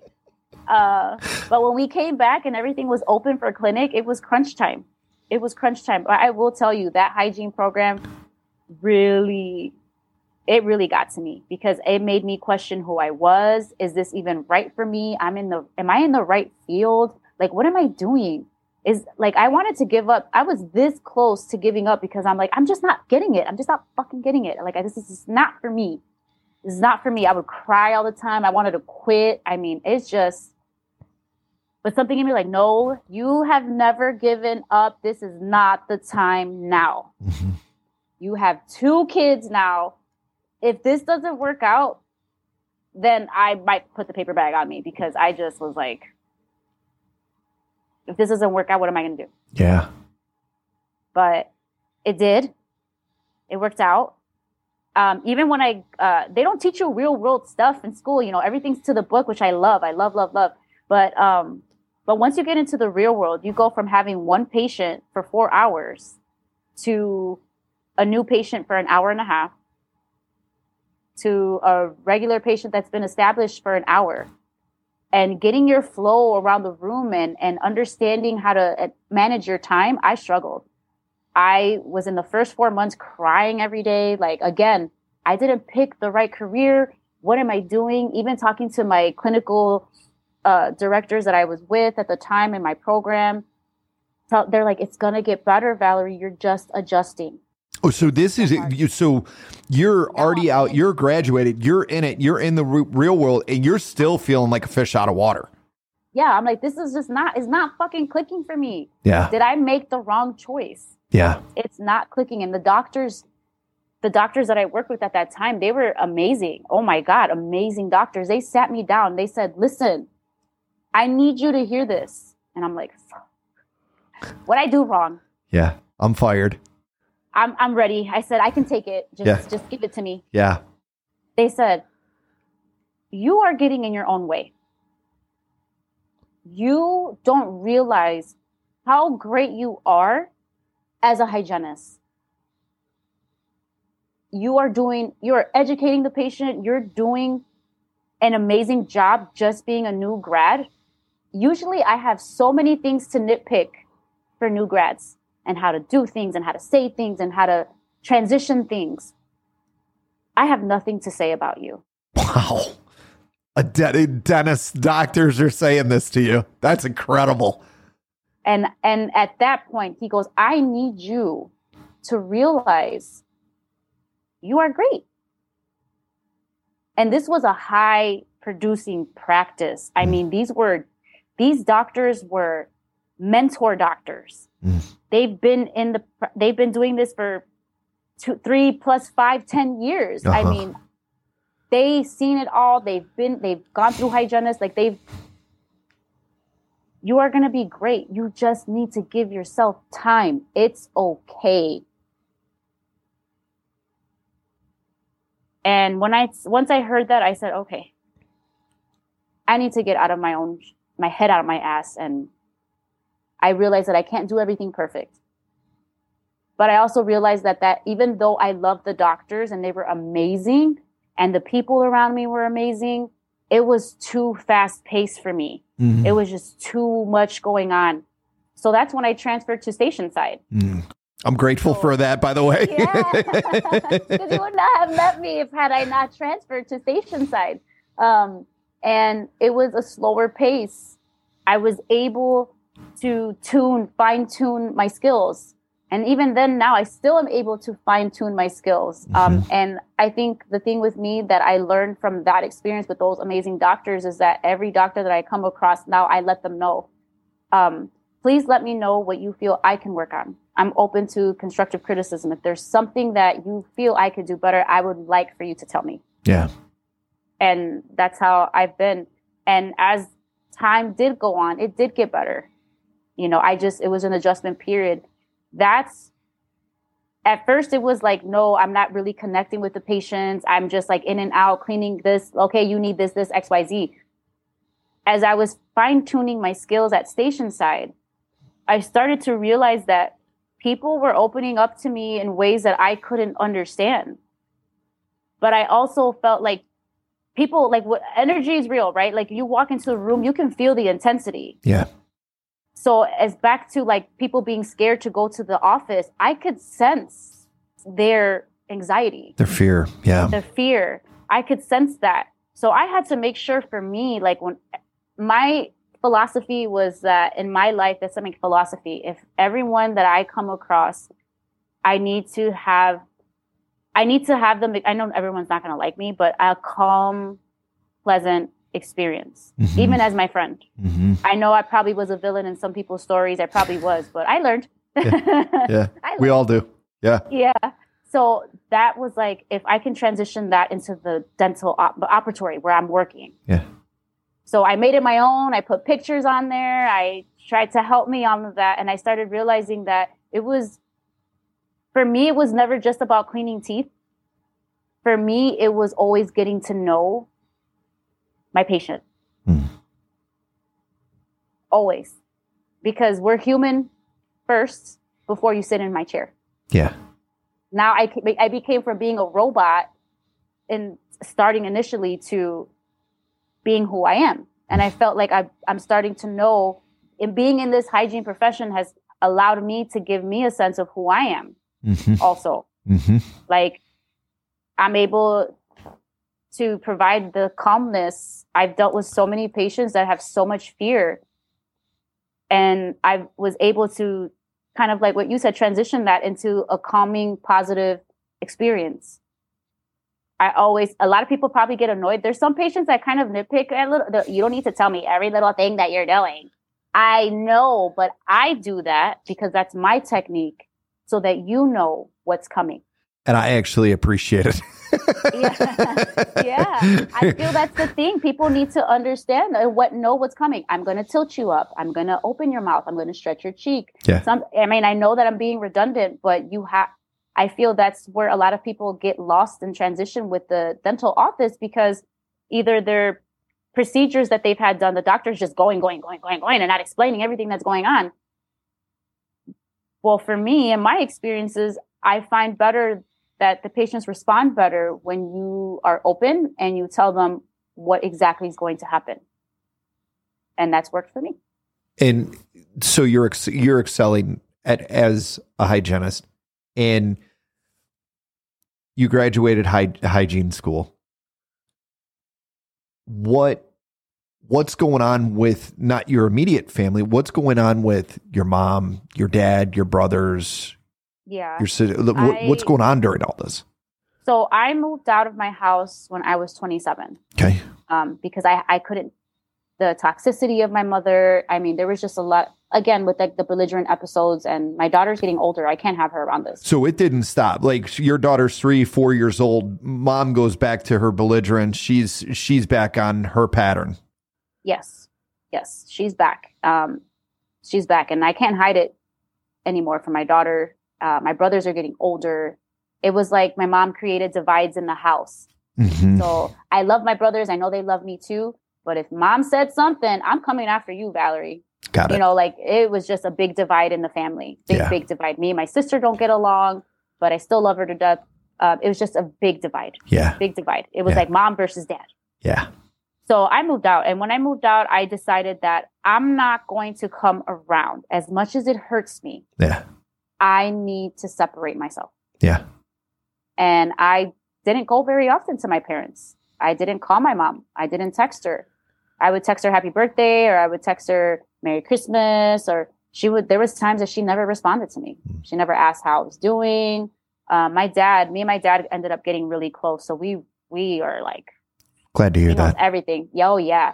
So we would talk about everything and I would cry to him about my mom and I would cry to him about how I wish things were different. And he would tell me like, this is what happened again, another episode. And, and I would tell him, you're her husband you can help her file paperwork say that she's not mentally there in the capacity to help make these decisions for her yeah those are things that are available to you yeah use them yeah utilize them and yeah valerie but it's just you know i'm always like dad you cannot leave this earth or anything not knowing or not trying please try because i went from like i can't just do this all on my own I cannot be the only one calling 911. At this time, now I'm getting angry. Yeah. You know, because I'm like, you're not helping. I did my part. I'm gone. I have my own daughter to worry about. I can't do this anymore. Yeah. And and the time, you know, I didn't even tell my parents like all the awards or anything that I had received because I wasn't doing it for them. I was doing it for me. Yeah. To prove to myself that I can do whatever I set my mind to. And I didn't, I told my dad, oh yeah, I'm going to, I'm, back, I'm going back to school. So I'm going to be a hygienist. He was like, oh, that's great. I think he thought it was just like another trade, you know, we didn't really, I didn't really like highlight it. I didn't tell him like, this is what I'm doing. Um, again, you know, the, the, the, the belligerent episodes, they got worse and worse and worse. You know, I think the last one, uh, and I would go, and then at that time I would go like once every six months or I would go once every three months. It was so uncomfortable for me. Um, my mom, you could just see the intensity. I mean, as soon as my body, my presence, my face, anything, she just tensed up like she wanted to fight. She just, wow. It was not a pleasant experience. What are you doing here? Why are you here every time? Because I was so close with my dad. She hated that. But I think it's because she wanted that. She so craved the relationship that I had with my father, not realizing that there was so much brokenness within both of them. Yeah. So they were being awful to each other, just absolutely awful to each other. And uh, well, then, but but also look at you. Look at how successful you are, in spite of in spite of her. So that, yeah. then that jealousy is just even bigger because the life she never had. She's like, how the hell did she manage to do this? Yes. Yeah, she was really angry with me. Very, very but I loved her and regardless as but I hated leaving her house every time because I never felt like she was proud of me. Regardless, yeah. I just left feeling like shit all the time because that's how she treated me. And when I left, I would cry all the time like I just can't keep doing this to myself. I can't keep praying and hoping that she's to like come and hug me and be like I'm so proud of you. It just never happened it just was like that for the remainder of her life. And um, it, it hurt me so much to not be around her more, especially up to the, you know, leading up to the end of her life, because I wish I had more memories with her, um, with my daughters. Yeah. You know, when I was pregnant with my second daughter, like I planned my baby shower. I did it all on my own with my partner, you know, like we did it together and she came and she was drunk out of her mind just drunk i was so upset i yeah. What could i expect? The sickness took her. It then that's when i knew like when it was when mila was born was 2017 a couple years like 2015 i started noticing her physical appearance changing. And she one day said, You know, my liver is not doing well. And I said, Mom, I know it's hard and I can't even imagine how hard it is for you. But please, if you need me to help you, find a rehab or I think you need to go away. So you can't. And she did AA for two weeks. It's not helping. I said, You need to give it time. Please let me help you she, it was it was so hard for her. It consumed her. I hated it. I I hated it because I I could I know she wanted to stop. I know she did, but unfortunately, it, it didn't. It didn't, and uh, I'm going through this through hygiene school, and I'm hearing about the episodes, and I. I was like, please let her see me graduate. Like, please let her see me graduate and I uh I told my dad like I'm getting a pinning ceremony. This is where they pin me for graduation. Can you and my mom please come? I texted my mom never said anything to me. Um and so my dad and my mom showed up and I was so happy. I was so happy that she came, but she looked so sick. She looked so sick. Just like John jaundice now and all that other stuff. I mean, you can just see like my mom, she's beautiful. Mm. She's absolutely beautiful. And I don't even recognize her. You know, what you said about the shoulders, that one comment that you said about my shoulders being up so high. Yeah. Hers were like Wow. So up so high. It just felt like she went from standing so tall and standing so strong to just like crumbling into her body. You know, her face is it's swelling, she's bruising easier, her hair's thinning out. I mean, she doesn't look herself. Yeah. At all. And um again having the talks with her, she's like, Valerie, I'm not doing so well. I'm not. And I said, I I just Mom, I really she's like, You think it's so easy? It's not easy. I said, I know it's not, but at this point, I graduated, but no one could come to the graduation because of stupid COVID. So I sent them the link of me uh graduating and I'm like, oh my God, first generation, like my associate's degree, like here I come. Like yeah. So so super excited.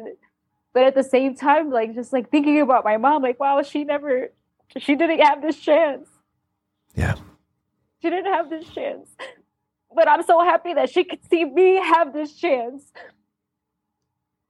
And um at that time my brother was gonna get married we were so excited getting married my brother he was in the military for four years he came back home and proposed and my mom was so excited she had something to live for i think she just needed something and um, at that point i think me and my mom like i think she something in me she kept reaching out to me more um just random conversation nothing like I love you or anything like that. It was more calming, like, hey, can you help me with this? Or hey, can you help me with that?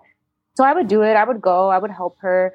And uh, I would bring my daughter Mila around so that they can have like some interaction. And um, she was, she seemed happy. She was like laughing at my daughter Mila, my at this time, my little one. And she was just so happy where my brother was getting married. And we were planning all these plans, having family dinners. Uh, now we're going dress shopping and you know things seem to be in a good place um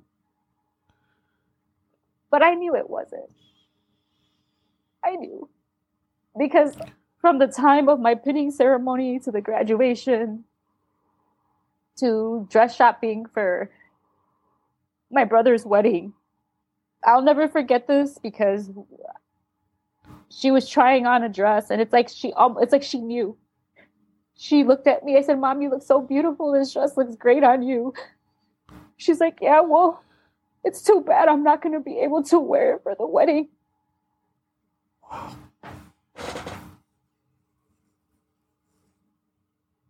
And this was in August of 21, of 2021. So she bought the dress. She bought it. I, she looked so beautiful and she bought the dress.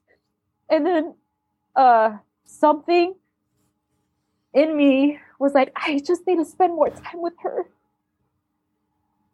There was there wasn't any more belligerent episodes. It was just more of just seeing her deteriorate day after day.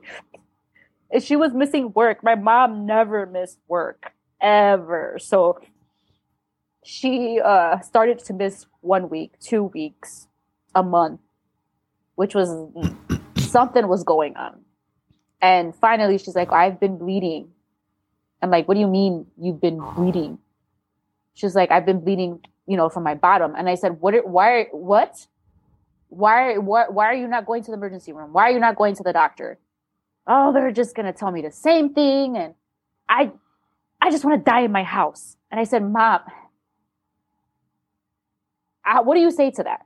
You know, like, what do you say to that? And I, I said, I, I would rather you not go through this pain. I get what you want, but can you at least not be in pain? Can you at least do me a favor and please go? If there's any way, shape, or form, can you please just go and get some pain relief? And uh it was like the last uh the moments where everything pretty much um I was at work and uh, my dad called me and he said, Valerie, we're in the emergency room with your mom. She started vomiting blood. Uh, I said, okay, you don't need to come. Don't worry. She's stable right now. We're like, we're good. She's, she's alive. She's talking. Like they're, they're just doing testing on her. I said, okay, no problem. I hung up the phone and I instantly broke down because something in me told me that this was this was out of all the hospital stays and all the psychiatric wards and this this was it. This was the time. It's just I don't know how or what I just felt it. I, I, I broke down crying at work and everybody's like, what's going on? I said, I need to go. I need to go be with my mom. So I, I, I show up in the emergency room and I'm and out of all the times in the past where I've called the ambulance and I've rode the ambulance and I did all that, my mom was yelling at me. What the fuck are you doing here? I don't fucking want you here. And I'm crying on the way to the hospital, like, God, I'm not ready to hear her tell me that she doesn't want me there. Like I just I can't deal this with right now. I didn't care. I was like, I don't give a fuck. I don't, I'm going to tell her something today. so I get there and I look at her and I'm like, I, I said, I don't want to hear it. I'm here because I want to be here. I want to be here for you. So stop. And she said, okay. Okay. I said, how are you feeling? What's wrong? And she said, I, I, I'm vomiting blood and I'm sorry TMI and it's going through my stool as well. They're they're they're going to transfer me to Naperville and Ed, Naperville wow. and Edwards and Naperville, downtown Naperville. I said okay. So I waited there, waited there. It took eight hours for them to finally transfer her. It was a fucking nightmare. I felt like so many things were missed during my mom's visit.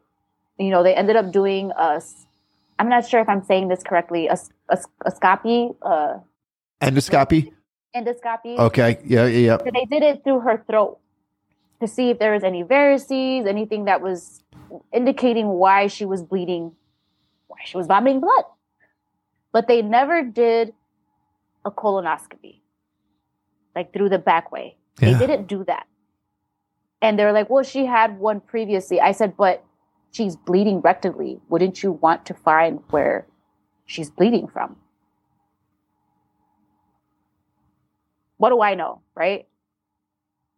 So, you know, we're in the hospital. They finally get her transferred to the room. I'm with her every step of the way. Um, and uh, she's in pain.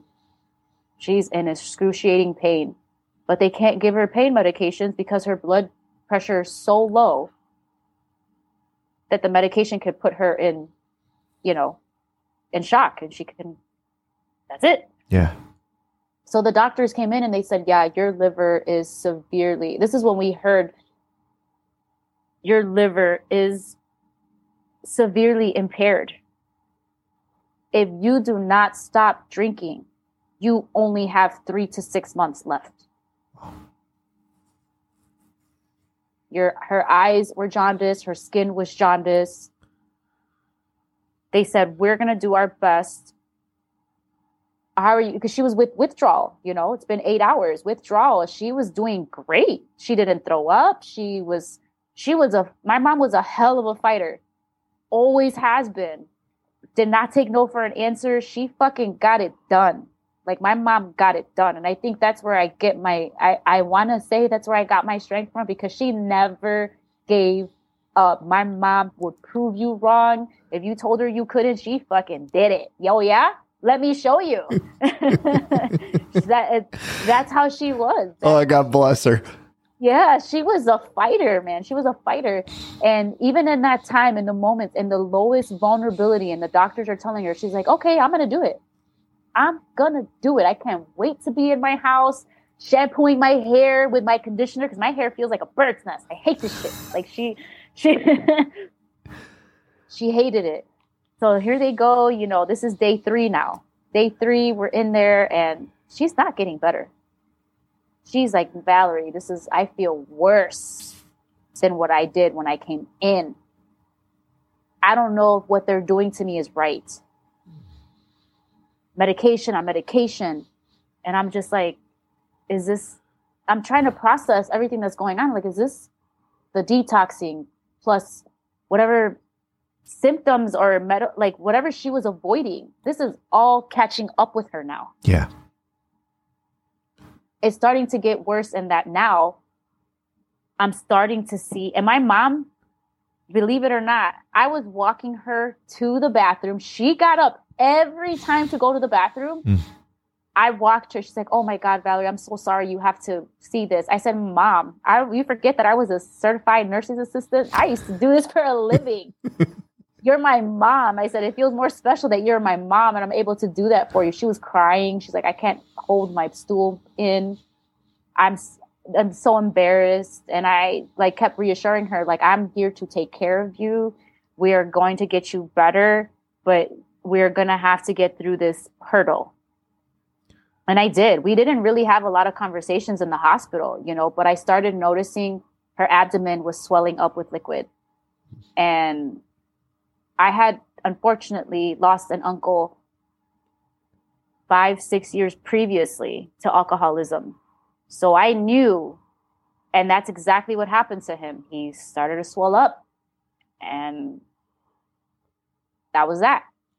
And once I saw that, I was like instantly worried. Like I was just this entire worry this entire time. So they took out about two liters of liquid from her abdomen, and they found out that uh, it was it had bacteria in it. So her whole abdomen just had bacteria just mm. floating around in there. So she didn't have any broken varices through her esophagus, which was great. But in hindsight, 2020, uh, I think what ended up happening, they didn't test my mom for C. diff right away. It was day three in the hospital. My mom had a sore bottom, and I asked the nurse, I said, Hey, can I have some bum cream to help my mom with the soreness? Because she's been very, sorry, liquidy stools. Yeah. And uh, I'm trying to word it in a nice word. Liquidy no, stools. Good. And, and um, I just want to relieve her of some pain. Yeah. And the nurse goes, What do you mean, liquidy stools? I'm like, My mom's had liquidy stools since the moment she's got into your ER. Well, had they checked her for C. diff? I said, I'm not sure. That's your job. Good for so you. Why don't you inform me? Yeah. What have you guys done for my mother? Yes. We're going to get her tested right away. And sure enough, C. diff colonitis. Fuck. So once I hear that, I start researching on my phone that it's life threatening. And I lost it. Not in front of my mom. I had to step out of the room and I was just like,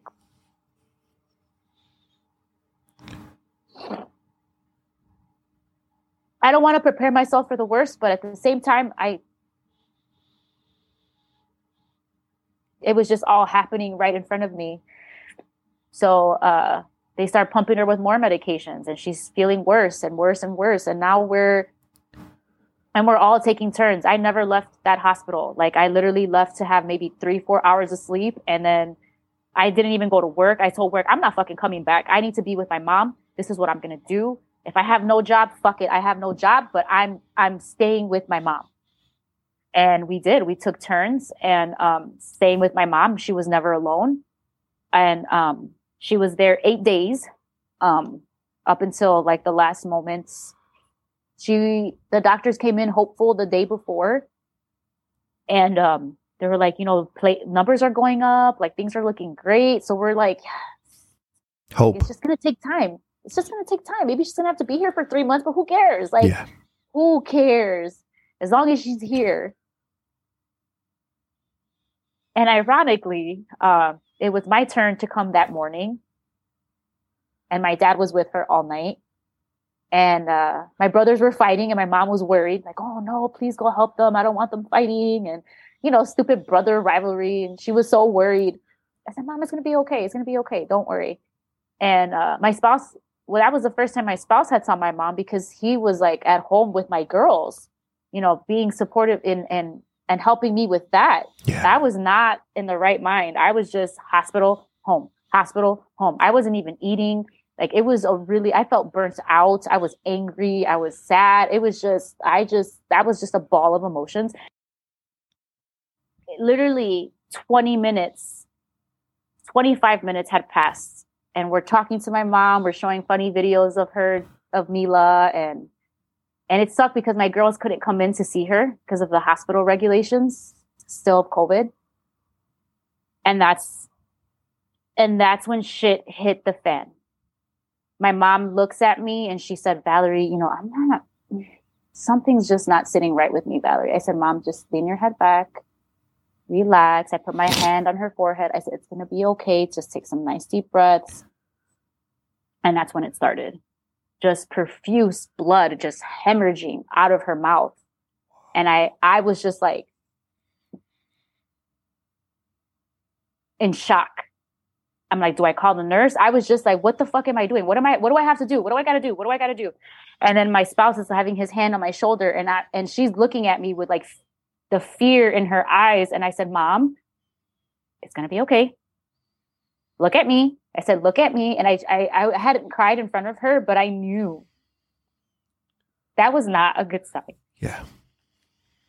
And so I called the nurse. I pushed the nurse for the button, and my mom's still profusely vomiting blood. I mean, it's not dark, it's red. Like this is net fresh blood, like just coming out. And I'm running to get towels. I'm running to get the pail. I'm running and I'm holding her hand and I'm doing this. And then the nurse is like, you know, like in the scenes of the movie, everything's slow motion. Yeah. And you never think that when they call for coding or they need extra help and they bring the safety team or the coding team to come in, I never thought that I would have to be a part of that moment until like I was it was just like everything was slow motion and my hand was on top of my mom and I'm consoling her and then I could just hear the code code code blue or, or whatever they said code something room 2 my mom's room 437 437 and at that moment I just broke down. I said mom I love you like she's like, I'm gonna faint, Valerie. I said, No, please stay with me. Please stay. Look at me. Look at me. Look at me, please. And um, then they saw that I was getting hysterical, so they're like, "You need to leave the room." And I said, "I don't want to leave my mom. I just want to stay with her." But I could hear her like, "Please do everything to save my life. Like, please do everything." And then I called my dad, like, "Dad, this is She's hemorrhaging. They got to take her up to the ICU. And that was the last time I saw my mom alive. Wow. And ironically, out of all the time throughout my whole life, she was calling for me and calling for me. that I thought it was really ironic that I was with her in that moment.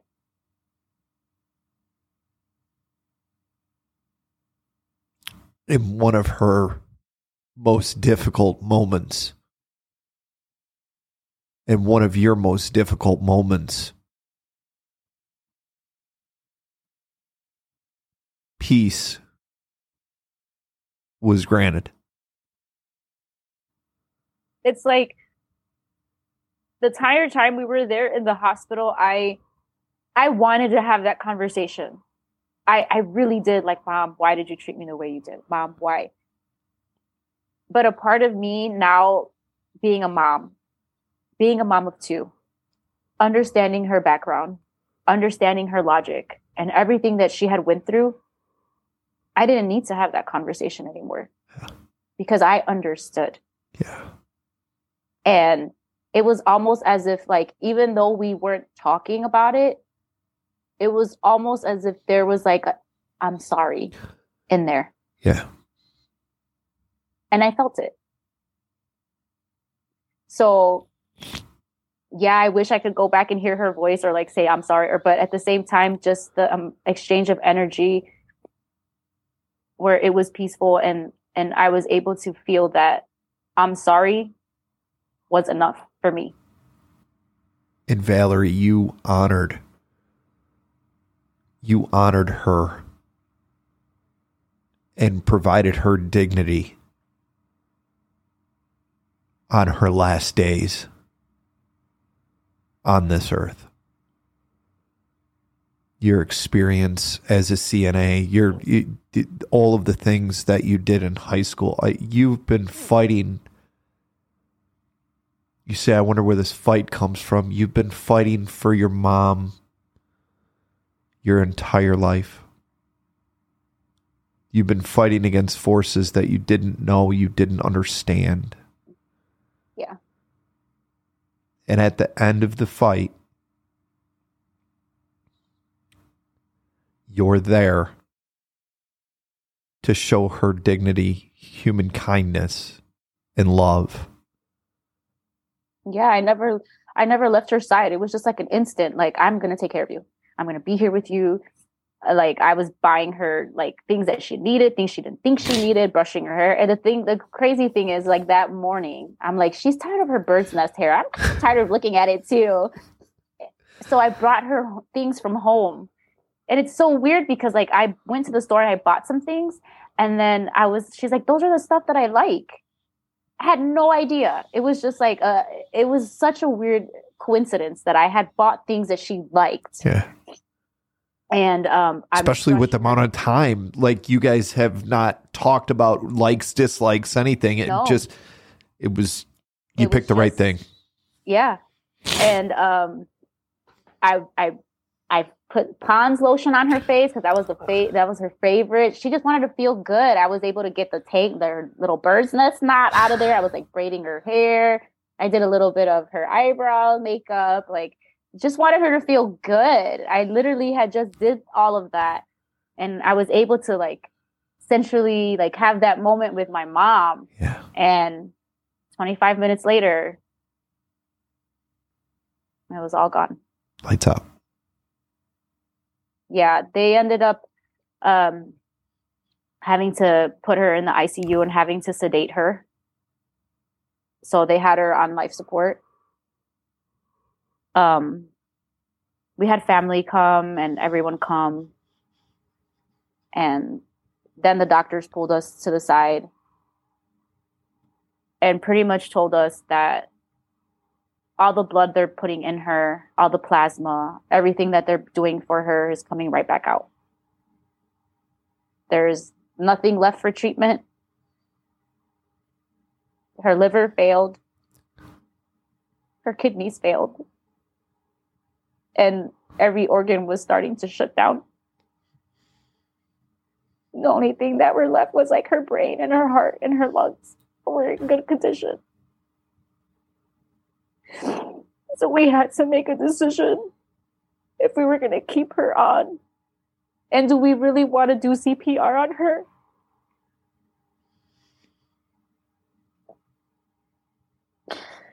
So I told my dad, it is selfish of us to keep her here because people want to see her in this fashion.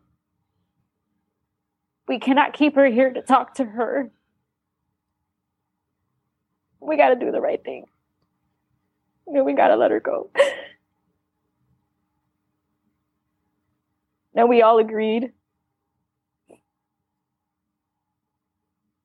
When I tell you she was a fighter, she was fighting. She was off life support for like a day and a half. Wow. with like, the, with failed kidneys, failed liver. yeah. Wow. I'm just like, we're going in there and I'm going in there and I'm whispering in her ear. I think the part that hurt the most is when they took out the tubes. We weren't there for that. But when they had um, took out the tube, she was still moving. And you could see tears come down her eyes. And I would ask her a question. I said, Mom, can you hear me? She would shake her head, yes. I said, Mom, are you in pain? Can you see me?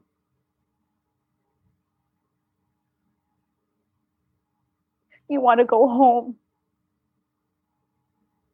She didn't want to die in the hospital. I think that was really hard. And as time went on where she was on life support, it could feel her getting colder and colder. And I would go in there and I would tell her, You were the best mom that I could have asked for. You provided me with things despite everything you were going through.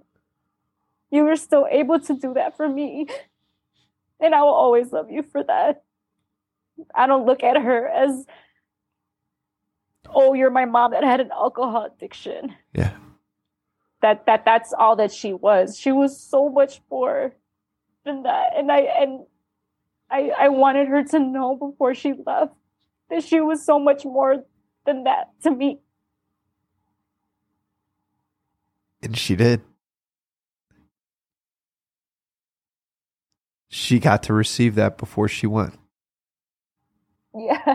I always I'm like I always wonder like the crazy thing is is that my dad ended up uh a couple days after my dad called me, he said, I just had a dream about your mom. And I said, Oh, really? He's like, Yeah, she was asking for you. She was asking for you, like, Where's Valerie? Where's Valerie? I need to give her a hug. Oh, that's great. The weird thing is that I had a friend from high school that I hadn't talked to in like, oh my God, since high school. It's been like 15 years. Yeah. And she reached out to me and she said, I know this is going to be really weird, but I had a dream about your mom last night. and she wants you to know that she's okay. She's not suffering anymore. And she wants to give you a big hug. I didn't want to believe it, but it was just too much of a coincidence of I want to give you a big hug. Yeah.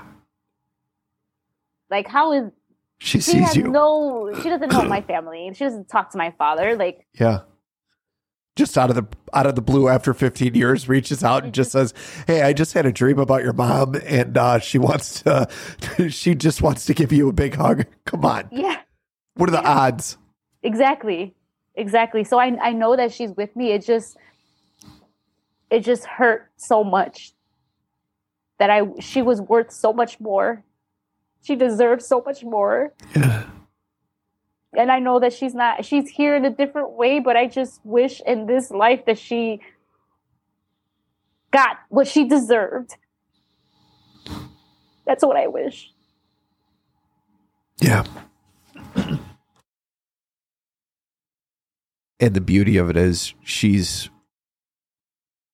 she's with you. She's with your daughters. And now the goal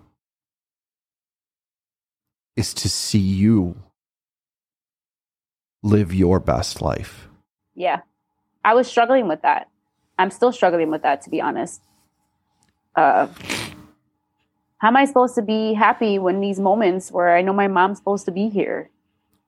You know, it's a constant conflict, a war within myself that I'm dealing with now. What is what does now look like? I mean, you're you're absolutely incredible. And, Thank you. and you're an, you're an incredible person. Um, I I've received your professional services as a hygienist. You're very gifted. You have a very delicate touch. You're very conscientious of your people. You're empathic. Thank you. Um, extremely professional. I think the way that you approach conversation, the way that you approach proactive brushing, you know, all of those different things. And I mean, we could have a podcast talking about the health oh, yeah. implications. I can talk about that all day. yeah, uh, but but your knowledge base is it's just it's very it's it's uh it's very good. Thank you. Yeah. Thank you. And uh, keep up with the profession, you know. People, I, I'm a, like, I like science, so like, I'm a science person. I have, I like to make sure that people understand that there are studies for why I recommend the things that I recommend. And I also know that I just can't come into this profession with just the knowledge that I learned in school. I have to, you know, go to CEs. I have to, if I want to be the best, I got to know the best. Yeah. And that's where, and I have to be able to give the best to my patients as well as for myself. I think the, I think the amazing thing is I know people that left a career when they were 50 years old and they they went and they got their doctorate of psychology. I know people that have started acting in their 40s, in their 50s, in their 60s. Yeah. Whatever whatever you decide is yours. You've yeah. already proven that there's nothing good, nothing is going to keep you down. No, it's just finding another way. Yeah. So now let's bring this whole thing full circle. Yeah. when you hear about this seemingly global health pandemic, mental health breakdown, and you think about what you've gone through in your life, do you realize how resilient we're meant to be? You know, I don't until I like put it out all today on the timeline of things and and the way you describe it. Um, I guess it's just one of those things that my therapist was also working with me as well is understanding that regardless of everything that I've been through, that I always chose myself over everything that I was going through and learning to accept that it's okay for me to accept those type of compliments because throughout my whole life it was like I was the golden child and then I was like banned from life and yeah. having to rebuild all of that. Yeah. Now I am starting to appreciate myself in that I can't believe I did all that.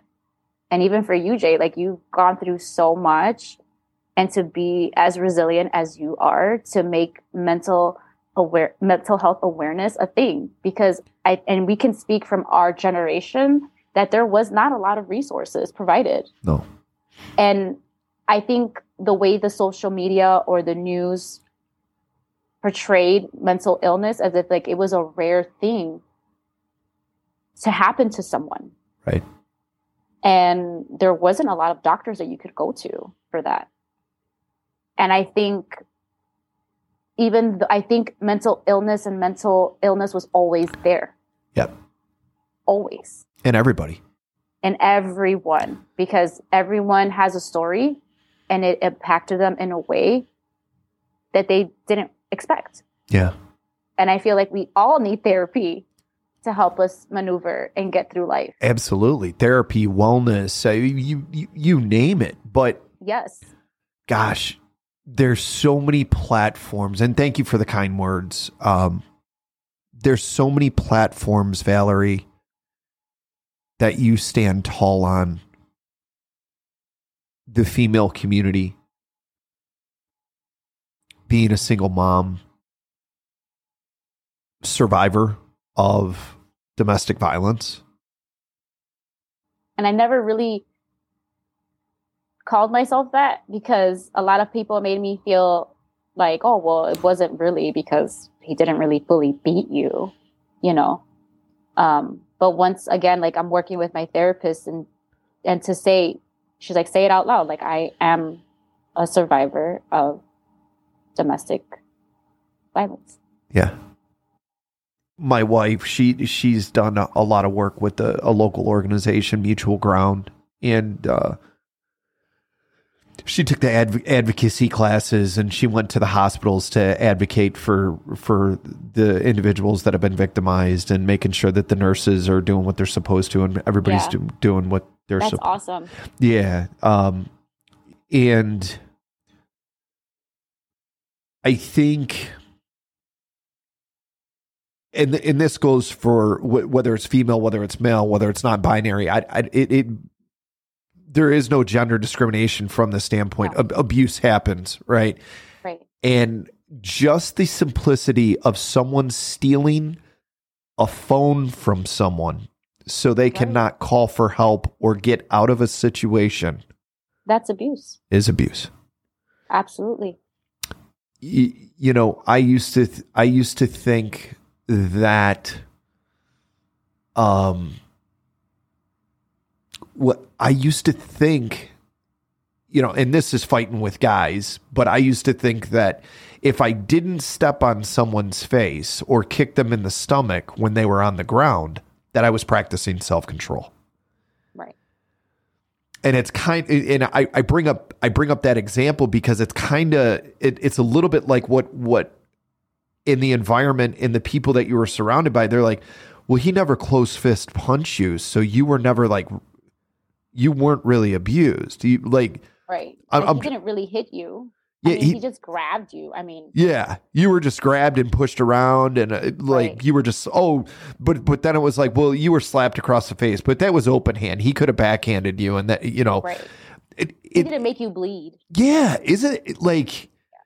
Isn't that crazy that the metrics have to be so bad? Yeah. Like, well, what if he just stole your phone and threatened to kill you? Right. That's a that's literally enough right there. Right. The, but just the so jumping off my soapbox, there there are so many you have so much wisdom from your experience to now. I realized that. I had all four wisdom teeth, so that But I mean, and I'm not trying to blow sugar up your ass, but I like you literally you lived. I was having a conversation with an individual that I met earlier this week, and we were talking about ACE score, adverse childhood experiences. Okay. And all of the things that you're talking about from like five, like four years old, three years old till like, I don't know, 20 33 what i'm just saying up to yeah. like you're up, up, to 20 let's say you're still a child at, at 20 years old maybe. Right.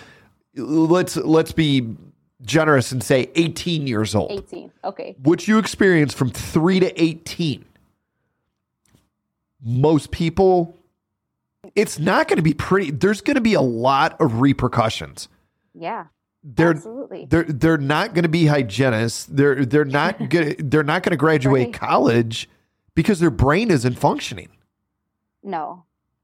And look at you. Look at how far you have fucking come on your Thank own. You. you. look at how far you've come. It's it, it is absolutely incredible. And here's the best part about it. You got your mom. You got your mom at your back. You got yeah. your mom at your front. You got your mom above. You got ancestors that are like they're clapping yeah. their hands and they, eh, they're they're rooting for you. Yeah. And I gotta tell I haven't cried this much, and I don't. I don't think any of my podcasts. I like I'm making you cry. I'm so sorry. I don't think I've cried. That it's here's here's what got me. You have such a beautiful heart. You, like you're you're you're you're generous, you're a caring, you're a loving person. You have such a great heart and it was just I when you're telling these stories, I could just hear your heart breaking. And I could just I could feel that pain. Maybe it's me being empathic, whatever it is, but I could I could feel it. And I'm just like, man, if we can let these tears flow, each of us are going to be healing a little bit more. Each of us are, oh, yeah, absolutely. Like a hundred percent. Yeah. I I always thought crying was like, oh, you're weak when you cry. Like, oh, you have to hide your feelings. So this is like what they teach you growing up. Yeah. And as far as like going back to like mental awareness, like they need to put this in education. Yeah. They need to enroll and put this in their curriculum. There needs to be mindfulness taught in schools. Totally. You know, my daughter, like she'll see me do my my six year old now. Um, she'll see me do. She wanted a yoga mat for Christmas because she's like, I want to do yoga with my mommy. Love you know, that. even this, like, I kind of fell off the meditation, but she knows, like, I have, I have my journals, I have things that I do, and they know that that's a part of my life. Yeah. And I tell them, being able to manage your emotions is a superpower. Yeah. Because not a lot of people have emotional intelligence. Yeah. And I hate to say that experiences like that will shape you that way, but I feel like if we brought more mindfulness to our children in their curriculum, in their everyday lives, I think they would be able to manage with bullying. I think they'd be able to manage, you know, the changes of puberty, you know, the adjustments from middle school to high school. I mean, I think the world would be such a better place if we incorporated that more. Well, and it, one of the things that I had learned about uh, just earlier this year, you, you're you're right on. I, I think Valerie, and to to add a little bit further is the emotional recognition, you know, children are emotionally invalidated. Stop crying or I'll give you something to cry about. You know, right. someone's sad. Well, you're not sad. Someone's angry. Well, you you're you're not angry. Right. And you know what I've what I've been learning is if we can call out the most extreme emotion of the child. Now, teenagers, it's a whole different ballgame, oh, but oh. you're you're you're I, am not there yet. yeah, I'll be giving you advice later on. I appreciate that, Valerie. But but what I'm learning about is so so for for me uh, you know I, I say this over and over and again on my podcast. I was able to get through the night terrors. I was able to get through the flashbacks. I was able to get through not being able to adapt in uh, a regular environment that i originally was adapted uh, adaptable in.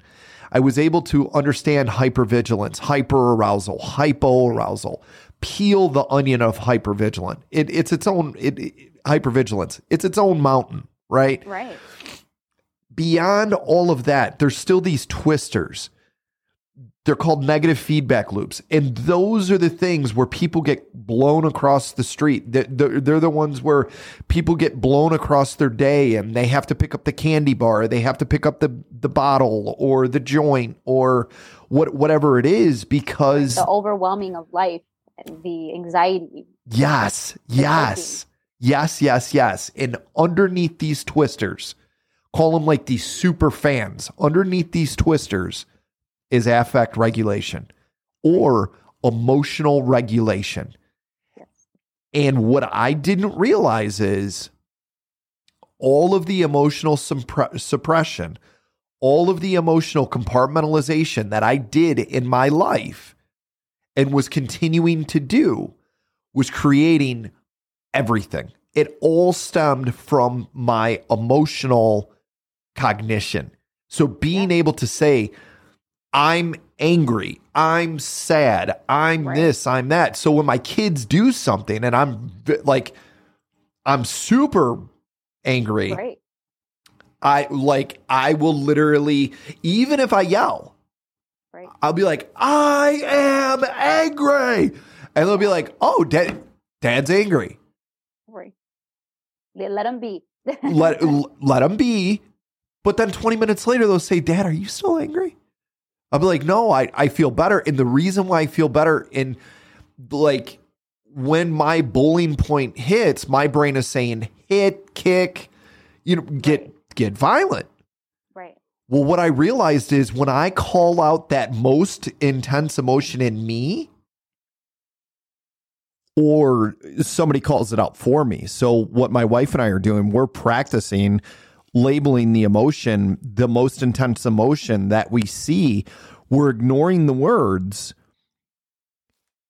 and we're basically in, in a in a way we're lending our prefrontal cortex to the other person while it goes offline.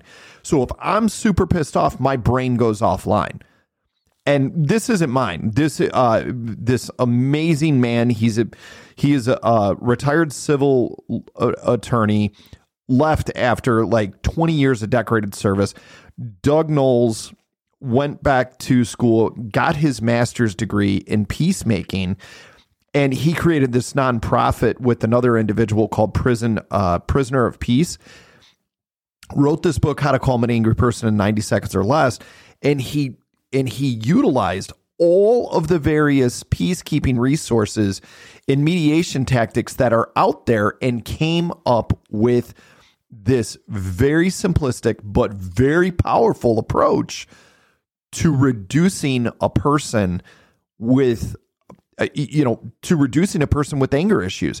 And what he was able to realize is people that are reactive it's because they compart they compartmentalize their emotions. In other words, they're not able to realize the emotions that they have, and it's called alexithymia. And basically, people with higher levels of alexithymia are the wife beaters. They're the people that are are beating their kids and regretting it, or getting in bar fights, or doing doing things that they regret because they can't put an emotional uh, uh, quotient on what they're feeling and what they're doing. So the body just immediately reacts. So when my wife affect labels me, she is forgetting what I'm saying. She's listening to the emotions that are coming up rather than what I'm saying. And she's repeating those emotions back to me. And when I do this with the kids, like there is no issue. It completely reduces tense situations. There's no violence. Right. There's no external reactivity. I just look at them, I scare them a little bit because I'm like, I'm angry. And they'll look at me like, what? And then 20 minutes later, like, Dad, are you still angry? I'm like, no, I'm, I'm actually, I'm feeling good. Well, th- just the other day, my son's like, Dad, I hate you. And I mean, he's five, you, know, you know, and it was like, yeah. I, I took away his video game for a minute. I'm like, dude, we got to go. I, right. I know I promised you we could play a video game, but we we got to go. Mom needs us right. to go do something. And he's like, well, no, you know, and he, so he throws this entire fit. And then he right. comes back and he says, hey, you know what? I'm going to bring this video game with me. And I said, you know what? Because of your behavior, because you're angry, because you're sad, because of the way that you're acting, because of these emotions, you're not bringing your video game with you. He's like, You're a stupid dad. I hate you. And I was just like, Where I come from, that's an ass beating. Like right. you don't absolutely you don't get away with that. Like that you're you're a chunkla right yeah. there yes. Like I'm taking off the belt and I'm beating right. you until I see yes. color. Absolutely. And and then they will never do it again. Right. Because they're terrified of you. Right. And I I looked at him, I'm like, you're angry? Now I I I did he was trying to do like the whole like I'm not moving. And ah, I just so you like trying to guide him. Yeah, I just scooted his little ass to the yeah. door. And I looked at him and I'm like, I'm angry. I'm frustrated. I'm annoyed. I feel disrespected. I feel unappreciated. And I feel unloved. And he goes, he looked at me and he, you know, his little beady eyes. He goes, I'm angry and I'm sad and I miss I miss Max, our family dog. Because it was at training. And now, here's the thing if I would have beat the shit out of him, right. I wouldn't have uncovered what he was really angry about or sad about. Or, yeah. And it it's just like this is a game changer. Like this this guy uh, Douglas E. e uh, Douglas E. Noll, he wrote the book How to Calm an Angry Person in 90, 90 Seconds or Less. Okay.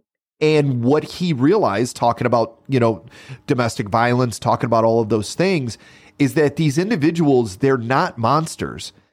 They have no emotional component.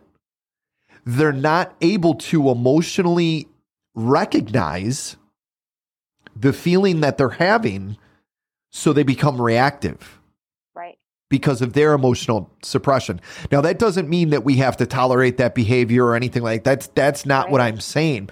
It's what just I, an explanation to why they are the way they are. Because they can't feel. They can't feel the emotion. They can't put an emotional quotient to it. Right. Which creates just a reactivity. With my therapist, that's something that we're working through as well. Um, I would never cry in front of my kids or I would never say I'm sad, I'm angry or any of that. And she said, it's important for your children to see that you're not a robot. Yeah, that you're that not you perfect. feelings that I'm not perfect. Yep. And it's okay. Yeah. And in turn, like we, like our thing is kind of like yours. Like, please tell me what you're feeling. Yeah. I'm sad. I'm frustrated. And my daughter will be like, I'm frustrated because you're not letting me put lipstick. She's six years old. She wants lipstick and she wants drunk elephant skincare products. So, not cheap. You're like, only when you're 15. I bought it for her. I'm not. I bought it for her. It was uh, a little package kit that came with all these little accessories. She's like obsessed with these like miniature items.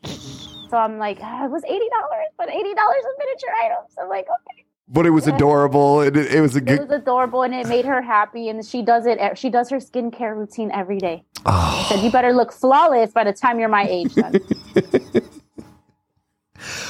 So life, life continues. It does, and that's something that I'm working through. Um, actually, because after my mom died, uh, everything it didn't feel like life was real I was in something that I learned grievance fog.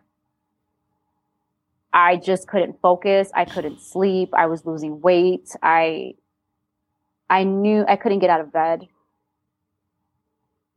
It's just crying five, six times a week. I mean, for months, months. And I went to the doctor to schedule my checkup, and she said, Listen, you need help. And I'm just like, I need help. I'm fine. I've coped. I've done my coping before. I've done my mindfulness. I yeah. just have to go back to that again and I will be fine. Yeah. This is a phase. I will be all right. I've done this before. Yeah. And she said, No, you haven't. You've never lost your mom before. Oh, wow. So please do me a favor. She's like, if you really love me as your doctor and you really like me, because I thought she's great, she's amazing. Um, please go find someone to talk to. The first experience didn't go so well. That therapist was shitty. Oh my God. Well, number one, she was late to the appointment, and this was her practice. And as she's late, she didn't even know my name. This is your practice, but you don't know my name. Yeah. And she's like, okay, let's come in. And I'm so sorry that I had to turn around and I forgot something. I said, life happens. I get it. It's inevitable. Give her benefit of the doubt. Then we're sitting in this therapy appointment and she goes, one second. I gotta brush my hair really quick, and then I'll be right back. What? But you're fucking late for my appointment. And I'm here to talk about my mom. What does this have to do with my mom? I don't care what your hair looks like. Yeah. And then as we're going through the appointment, it's like, it just didn't feel right. I'm just like, let me just give this a try. This is something new. Be open, benefit of the doubt, regardless, just forget about her brushing her hair. Yeah. And uh, she's talking, I'm like, I'm here to talk about my mom. She was an alcoholic, unfortunately. Um, I also have you know, trauma within my past, but I'm here mostly to focus on the grieving of my mom. Yeah. And then she was like, okay, what nationality are you? The fuck's that matter? I'm like, I'm Mexican American. Oh, you don't look that. I'm like, okay. Do you ever, she goes, do you ever feel insecure about the way you look, like how small you are? And I was like, yes, that's insecurity that I have. And I, I've been struggling with that my whole life. I don't like that I'm petite, but I am. And she's like, yeah, it just looks like you could just like blow in the wind. Like if I went, you'll just blow in the wind.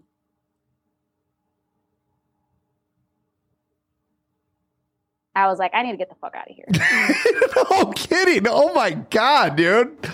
She's like, look, and then she had me take an assessment on the computer, and she's like, how did you feel taking that assessment? I'm like, like I took the fucking boards for my hygiene school. I'm over this. like, I don't want to do tests. I want to talk to someone. I don't need yeah. you to test me. Yeah. And uh, and she's like, yeah, look outside. There's a fridge there. We'll go outside and have our therapy session. I was like, okay, yeah, yeah, yeah. I'm trying to like get myself out of there. I was like, it was really nice meeting you. I'll schedule you. Yeah, yeah, yeah, for sure, for sure. I was like, I am never fucking going back to therapy. Yeah. Not fucking doing it. Like, if this is the type of people that are out there, like, what? Yeah, exactly. And uh, I told my doctor about it, and my doctor's like, oh my god i've never had this happen to me. I was like this is what you tell me to go for. This is i actually go do it and this is what i got. And she was like oh my god please go try again. I said i don't know let's just i just need some i just need some time to think about it.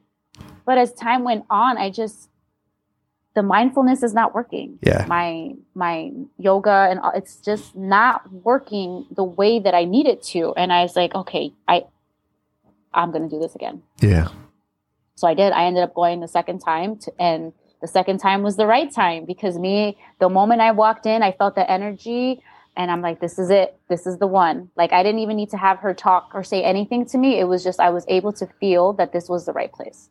It's awesome. And I've been seeing her since, and um, a year, a year and a half now. It's impactful, right? Yeah. Yeah.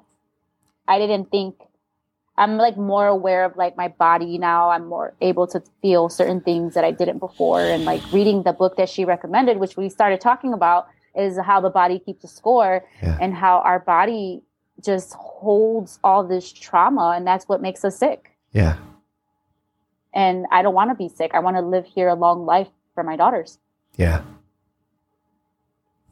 And having to, she's like, I know the, you're great at mindfulness, but let's right now what i'm working on is feeling my feelings because i for so long i felt like i was so frozen. Like yes i had moments of happiness and joy and anger but there's lots of times where i don't remember feeling things at all. Yeah.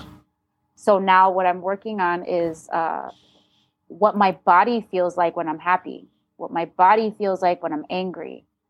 And how do i relieve that? Yeah that's what I'm working on right now. So awesome. You get that somatic education and yeah. the other the other part to it is you know that that's not your fault that you weren't feeling that. You know that that was a that was a natural defensive tool to save your life. Yeah. And that's something that like me and my therapist talk about all the time because you know going through the grieving process and like being angry at my father for not helping more, being angry at myself for not doing more, or being angry at my brothers because they didn't they don't care the way I that I do. You know, going through all those motions and like having to understand that I can't fix it all because that's the role that I was given my entire life. Valerie's going to fix it. Yeah. And I have to fix me and take a step back because that's automatic in me now. Anytime someone has a problem, I can help you. Yeah. Let me fix that. And learning that I have to fix me right now. I have to, I'm not disciplined with myself. You know, like I'm so disciplined in my career. I do everything that I need to do. I'm so disciplined as a mother. Yeah. But when it comes to me, I want to go to the gym. I want to do more mindfulness. I want to do more exercises. I want to go kayaking. I want to do these things. And I'm not disciplined with myself.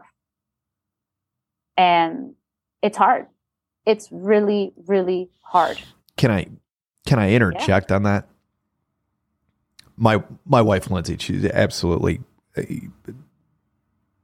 my best friend and and my wife and partner that I get to do this with. Um she's been through her own hell.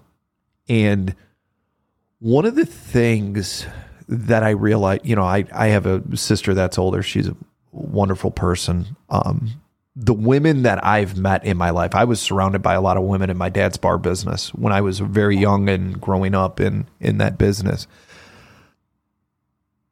And I'm not making a, a generalization because not every no, woman is like this, but right most of the women most of the women that I I come across um they are emotionally they they are emotionally more in tune to situations that need repair or that need fixing than most of the male counterparts that I've met. And I think when you come from the level of abuse that you've come from, or someone else has come from,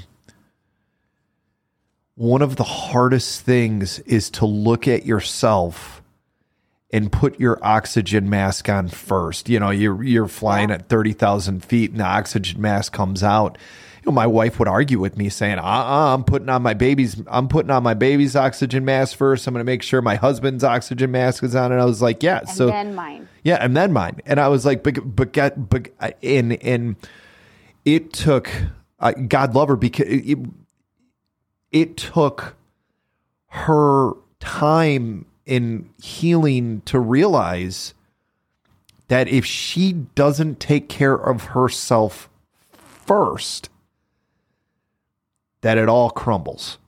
Right. Yeah. Because a powerful woman becomes the matriarch. Right.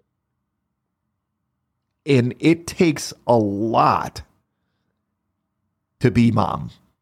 Oh, yeah. Oh yeah. Like I've I've had the visualization of being like, okay, I'm sick. I have 103 degree temperature. I have this going on. In my kids, they're like, Dad, what's going on? They might punch me in the stomach or or jump on me yeah. or something like that. But then they flock away. When mom's sick, they're freaking out and they just need to be by mom. They, you know, it's like, you know, their mom yeah, doesn't get. Give me some space. yo, totally, yeah. So yeah. yeah. you don't get the space. You, you know, so no. it's like. No, I literally leave my bathroom door open, even if it's one or two, because literally there's always someone in the bathroom. And I'm 33 and my daughter's 15 and my other daughter's six. Yeah. So, I mean, literally there's always someone in my bathroom. So I'm just sitting there like, okay, we're doing this. Yeah. We're doing this. It's a locker room at, at, yeah. at, at this okay. point. Yeah. Yeah. Yeah. But, but it's, there's so much to learn from your story. There's so much to learn from my wife's story. There's so much to learn from the moms out there and the people that are doing it. And yeah, yeah I just. And, and, I do have to say that even though my first, uh, the, the first father of my child, it was not an easy co parenting situation. It's still not actually. Uh, it's, it's just managed to kind of diminish over time, like the trauma, the drama. Um, this time around, like unfortunately, yeah, uh, there's a situation now where like, yeah, me and my father's child are separated, second relationship. Um, but with this co-parenting situation, it's a lot different in that he actually wants to be involved and he wants to be there for his child. And not to say that the first father didn't, I just think he has his own stuff to worry about. Yeah. But uh, you know, it's a lot different this time around. And I'm grateful that he's there to help me co-parent with my second daughter. It's it's been easy with that a lot. That's good. Yeah. You were due. Yeah. yeah, yeah, yeah. I mean, I know that I could get it done. Like, let's say, like, he just was like, you know what, I'm just not doing this anymore. You know, I have a system. I, that's the thing. I always have a system. You have to have a plan from A through Z. This doesn't work, then this, this, this. And I think for moms, we always have the A to Z. Yeah from one to infinity. Yeah. Always, always, thinking there.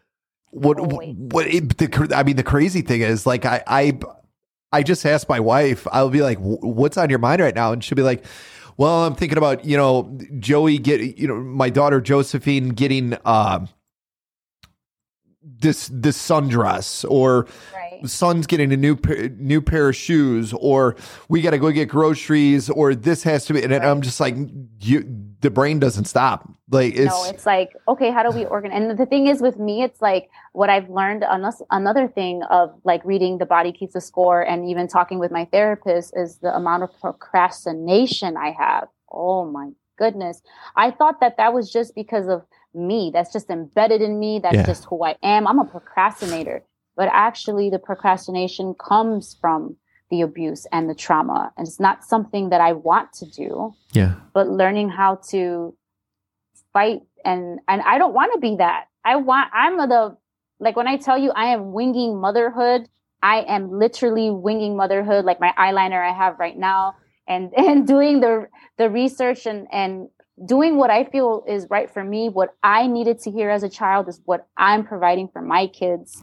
Um, and realizing that by healing me, I heal them.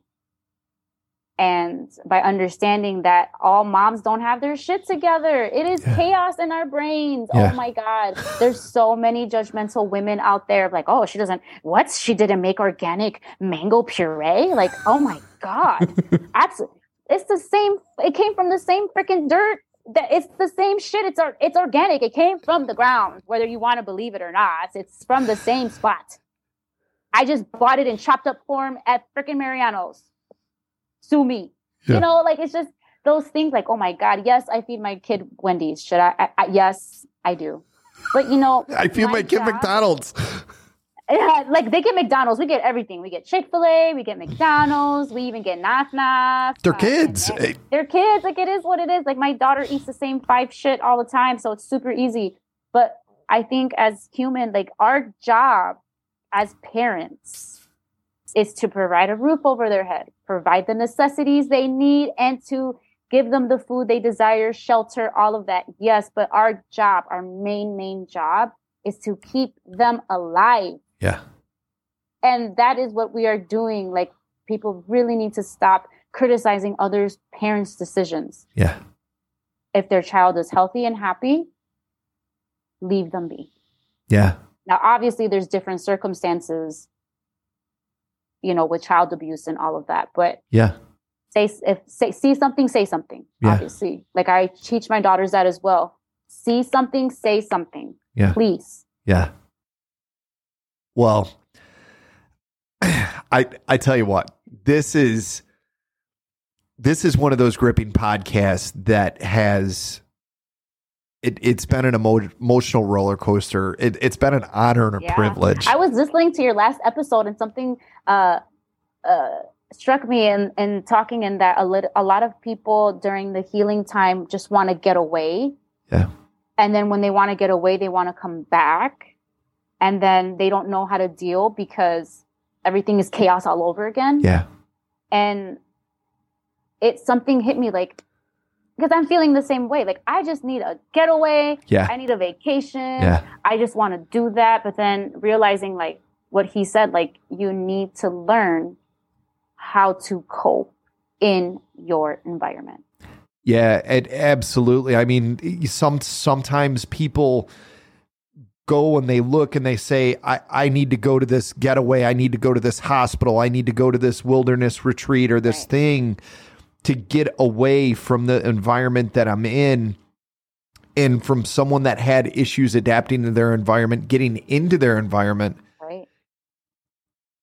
The best thing that we could do is to provide coaches and therapists and consultants right. through the environment that they have that they're having a trouble adapting in. So let's do hard parenting. Let's do hard work. Let's do all of these things. Yes. Because that's the reality because the the the nature walk or the the thing that the escape, the getaway, yes, so sometimes people need that. I I get that. Yeah, and I'm all for it also, but but what happens? To remember that like for me, like what I crave sometimes is like sometimes I just want to go lay on the beach. Yeah. And I just want like a couple hours to myself, maybe half a day. I just, just want to do whatever the fuck I want to do. Six hours. Just give me six hours. No, maybe no, mom, mom, mom, mom, mom. Yeah. Um, I just want to do it for me. I want to be lazy, not have to worry. Right? Absolutely. Um, like I don't mind that, but I know that once the moment I turn my car back on and I come in, I am rejuvenated, I am refreshed, and I realize that I'm a mom. Get your shit together. Let's go. Yeah. Like you feel good now. You're in a good place. Let's go back and tackle. And I think that's where a lot of people get lost because they're like, I feel good and it's just going to carry on. It's not going to carry on. You have to do the work every day. Yeah. Yeah. Well, and every day. Well, and to your to your point on that, yeah, you get the you get that like just whether I've I've taken a trip by myself or I take a trip with my wife and we come back and it's like okay, the kids have been acting a, a certain way because they're either with their grandparents or they went with the sitter. So they're not acting like they do in their typical home environment. So right. when they come home, we come home, it is just it, it's a chaos. banana face. It's chaos. yeah. Freaking chaos. So take your Zen and stick it right in the ass because it, right. it's done. It is like, done. hey, your time away is your time away. Now it's go time. You're a parent again. Yeah, exactly. And I think we do need those breaks, not to take away from anyone who wants to take a break. Totally. Like I think it's all we do. We do. We do. We need our adult time. We need to socialize with adults. We yes. do, and we need to talk to other adults who also have these problems, but realizing that they're not problems, they're life. Yeah. They are life, and that is what life is. Yeah. dealing with different emotions and dealing with happy experiences sad experiences like i always like say like why do we have to have sadness like why do we have to have sickness like why do we have to have all of that but at the same time if we don't then we don't appreciate what what we are and where we are and who we are and what we have well and to to your point on that i've I've interviewed sudden cardiac arrest survivors where they've left their body, they've gone to the other side, they feel no none of the pain of the agonal breathing and the, their body shutting down from the sudden cardiac arrest, and there's there's a nothingness.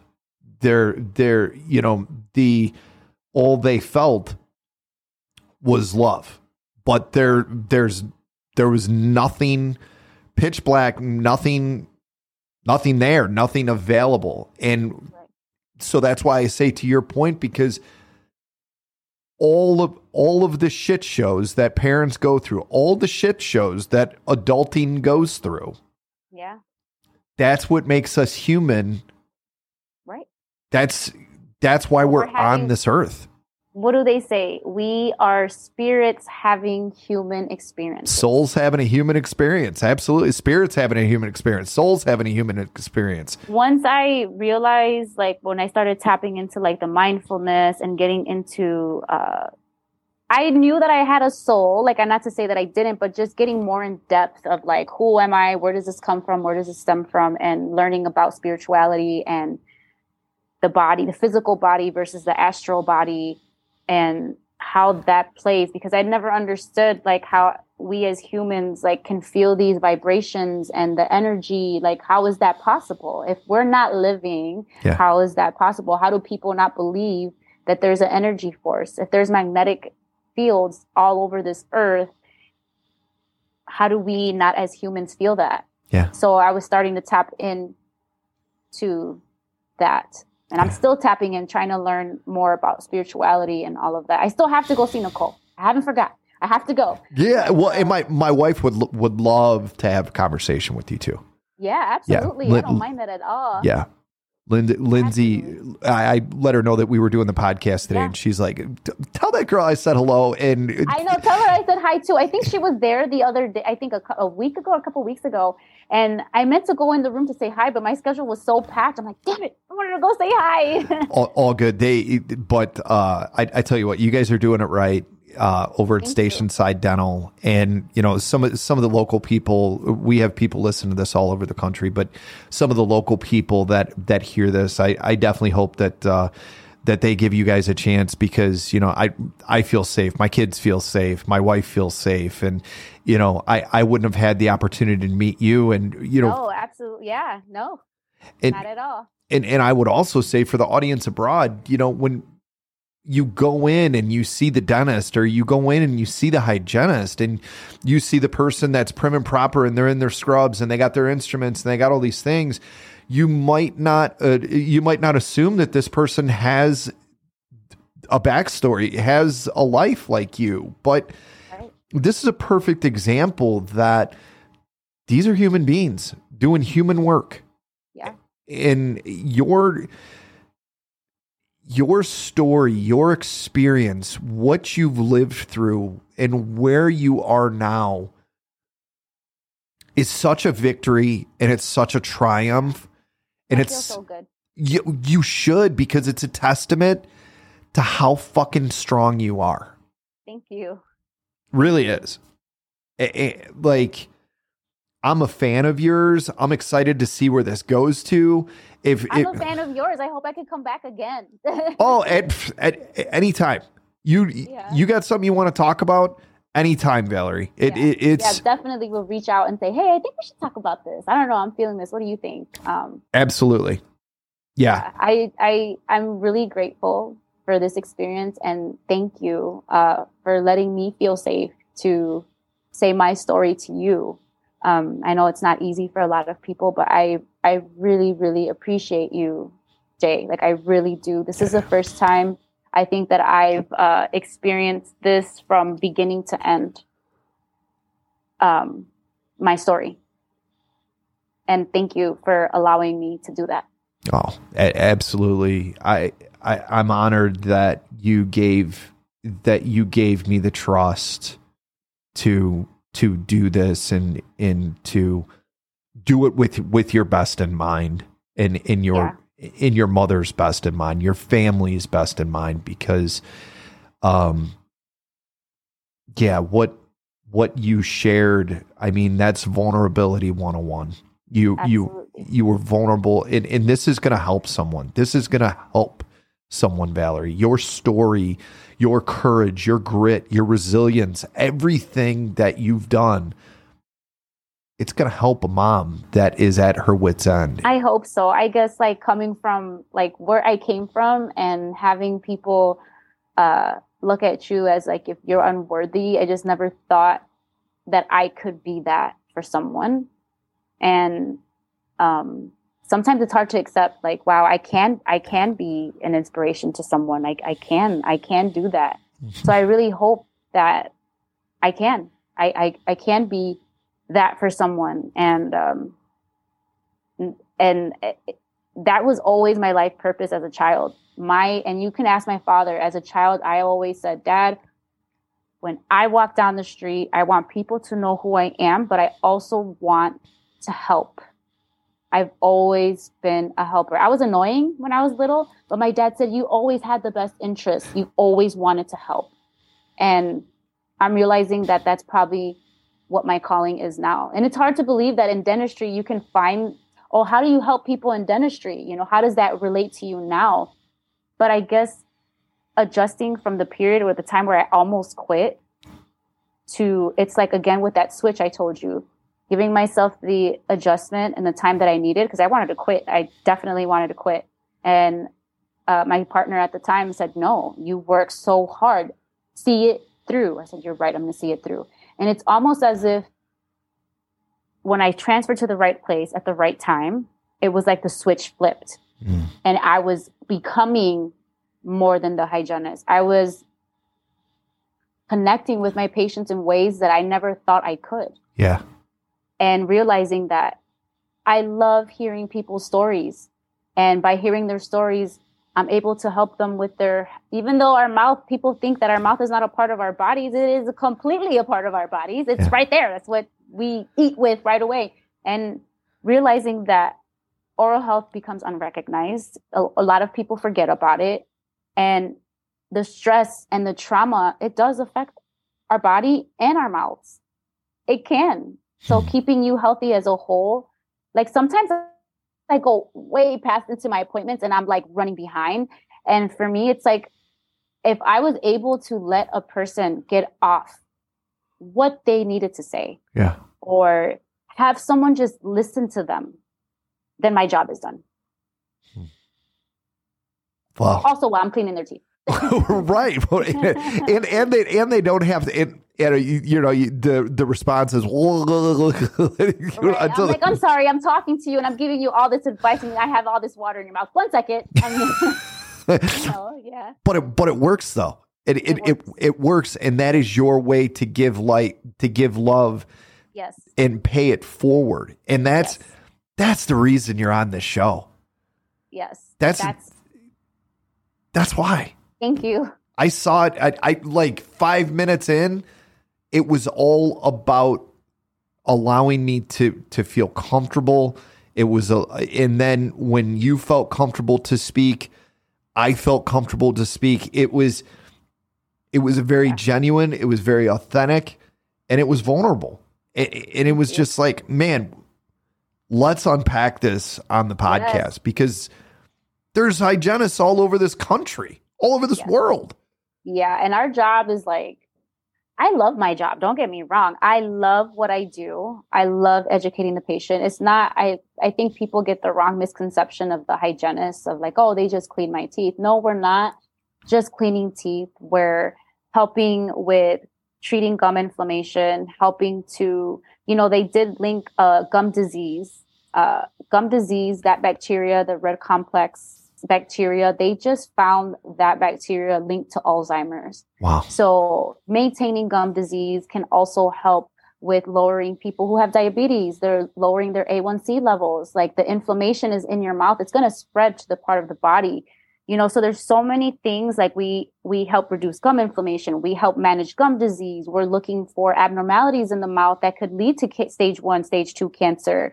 You know, we're helping you floss. We're helping you brush. And we're not saying it to be tedious and say, hey, you know, you're not brushing right. For me, that's not that's not the way that I approach it. For me, it's like, hey, I noticed that there's this buildup here. Can you try this way? Yeah. Um, and delivery is like such a big thing, and it's not because I'm trying to like make this person feel bad. It's because I want you to keep your teeth forever.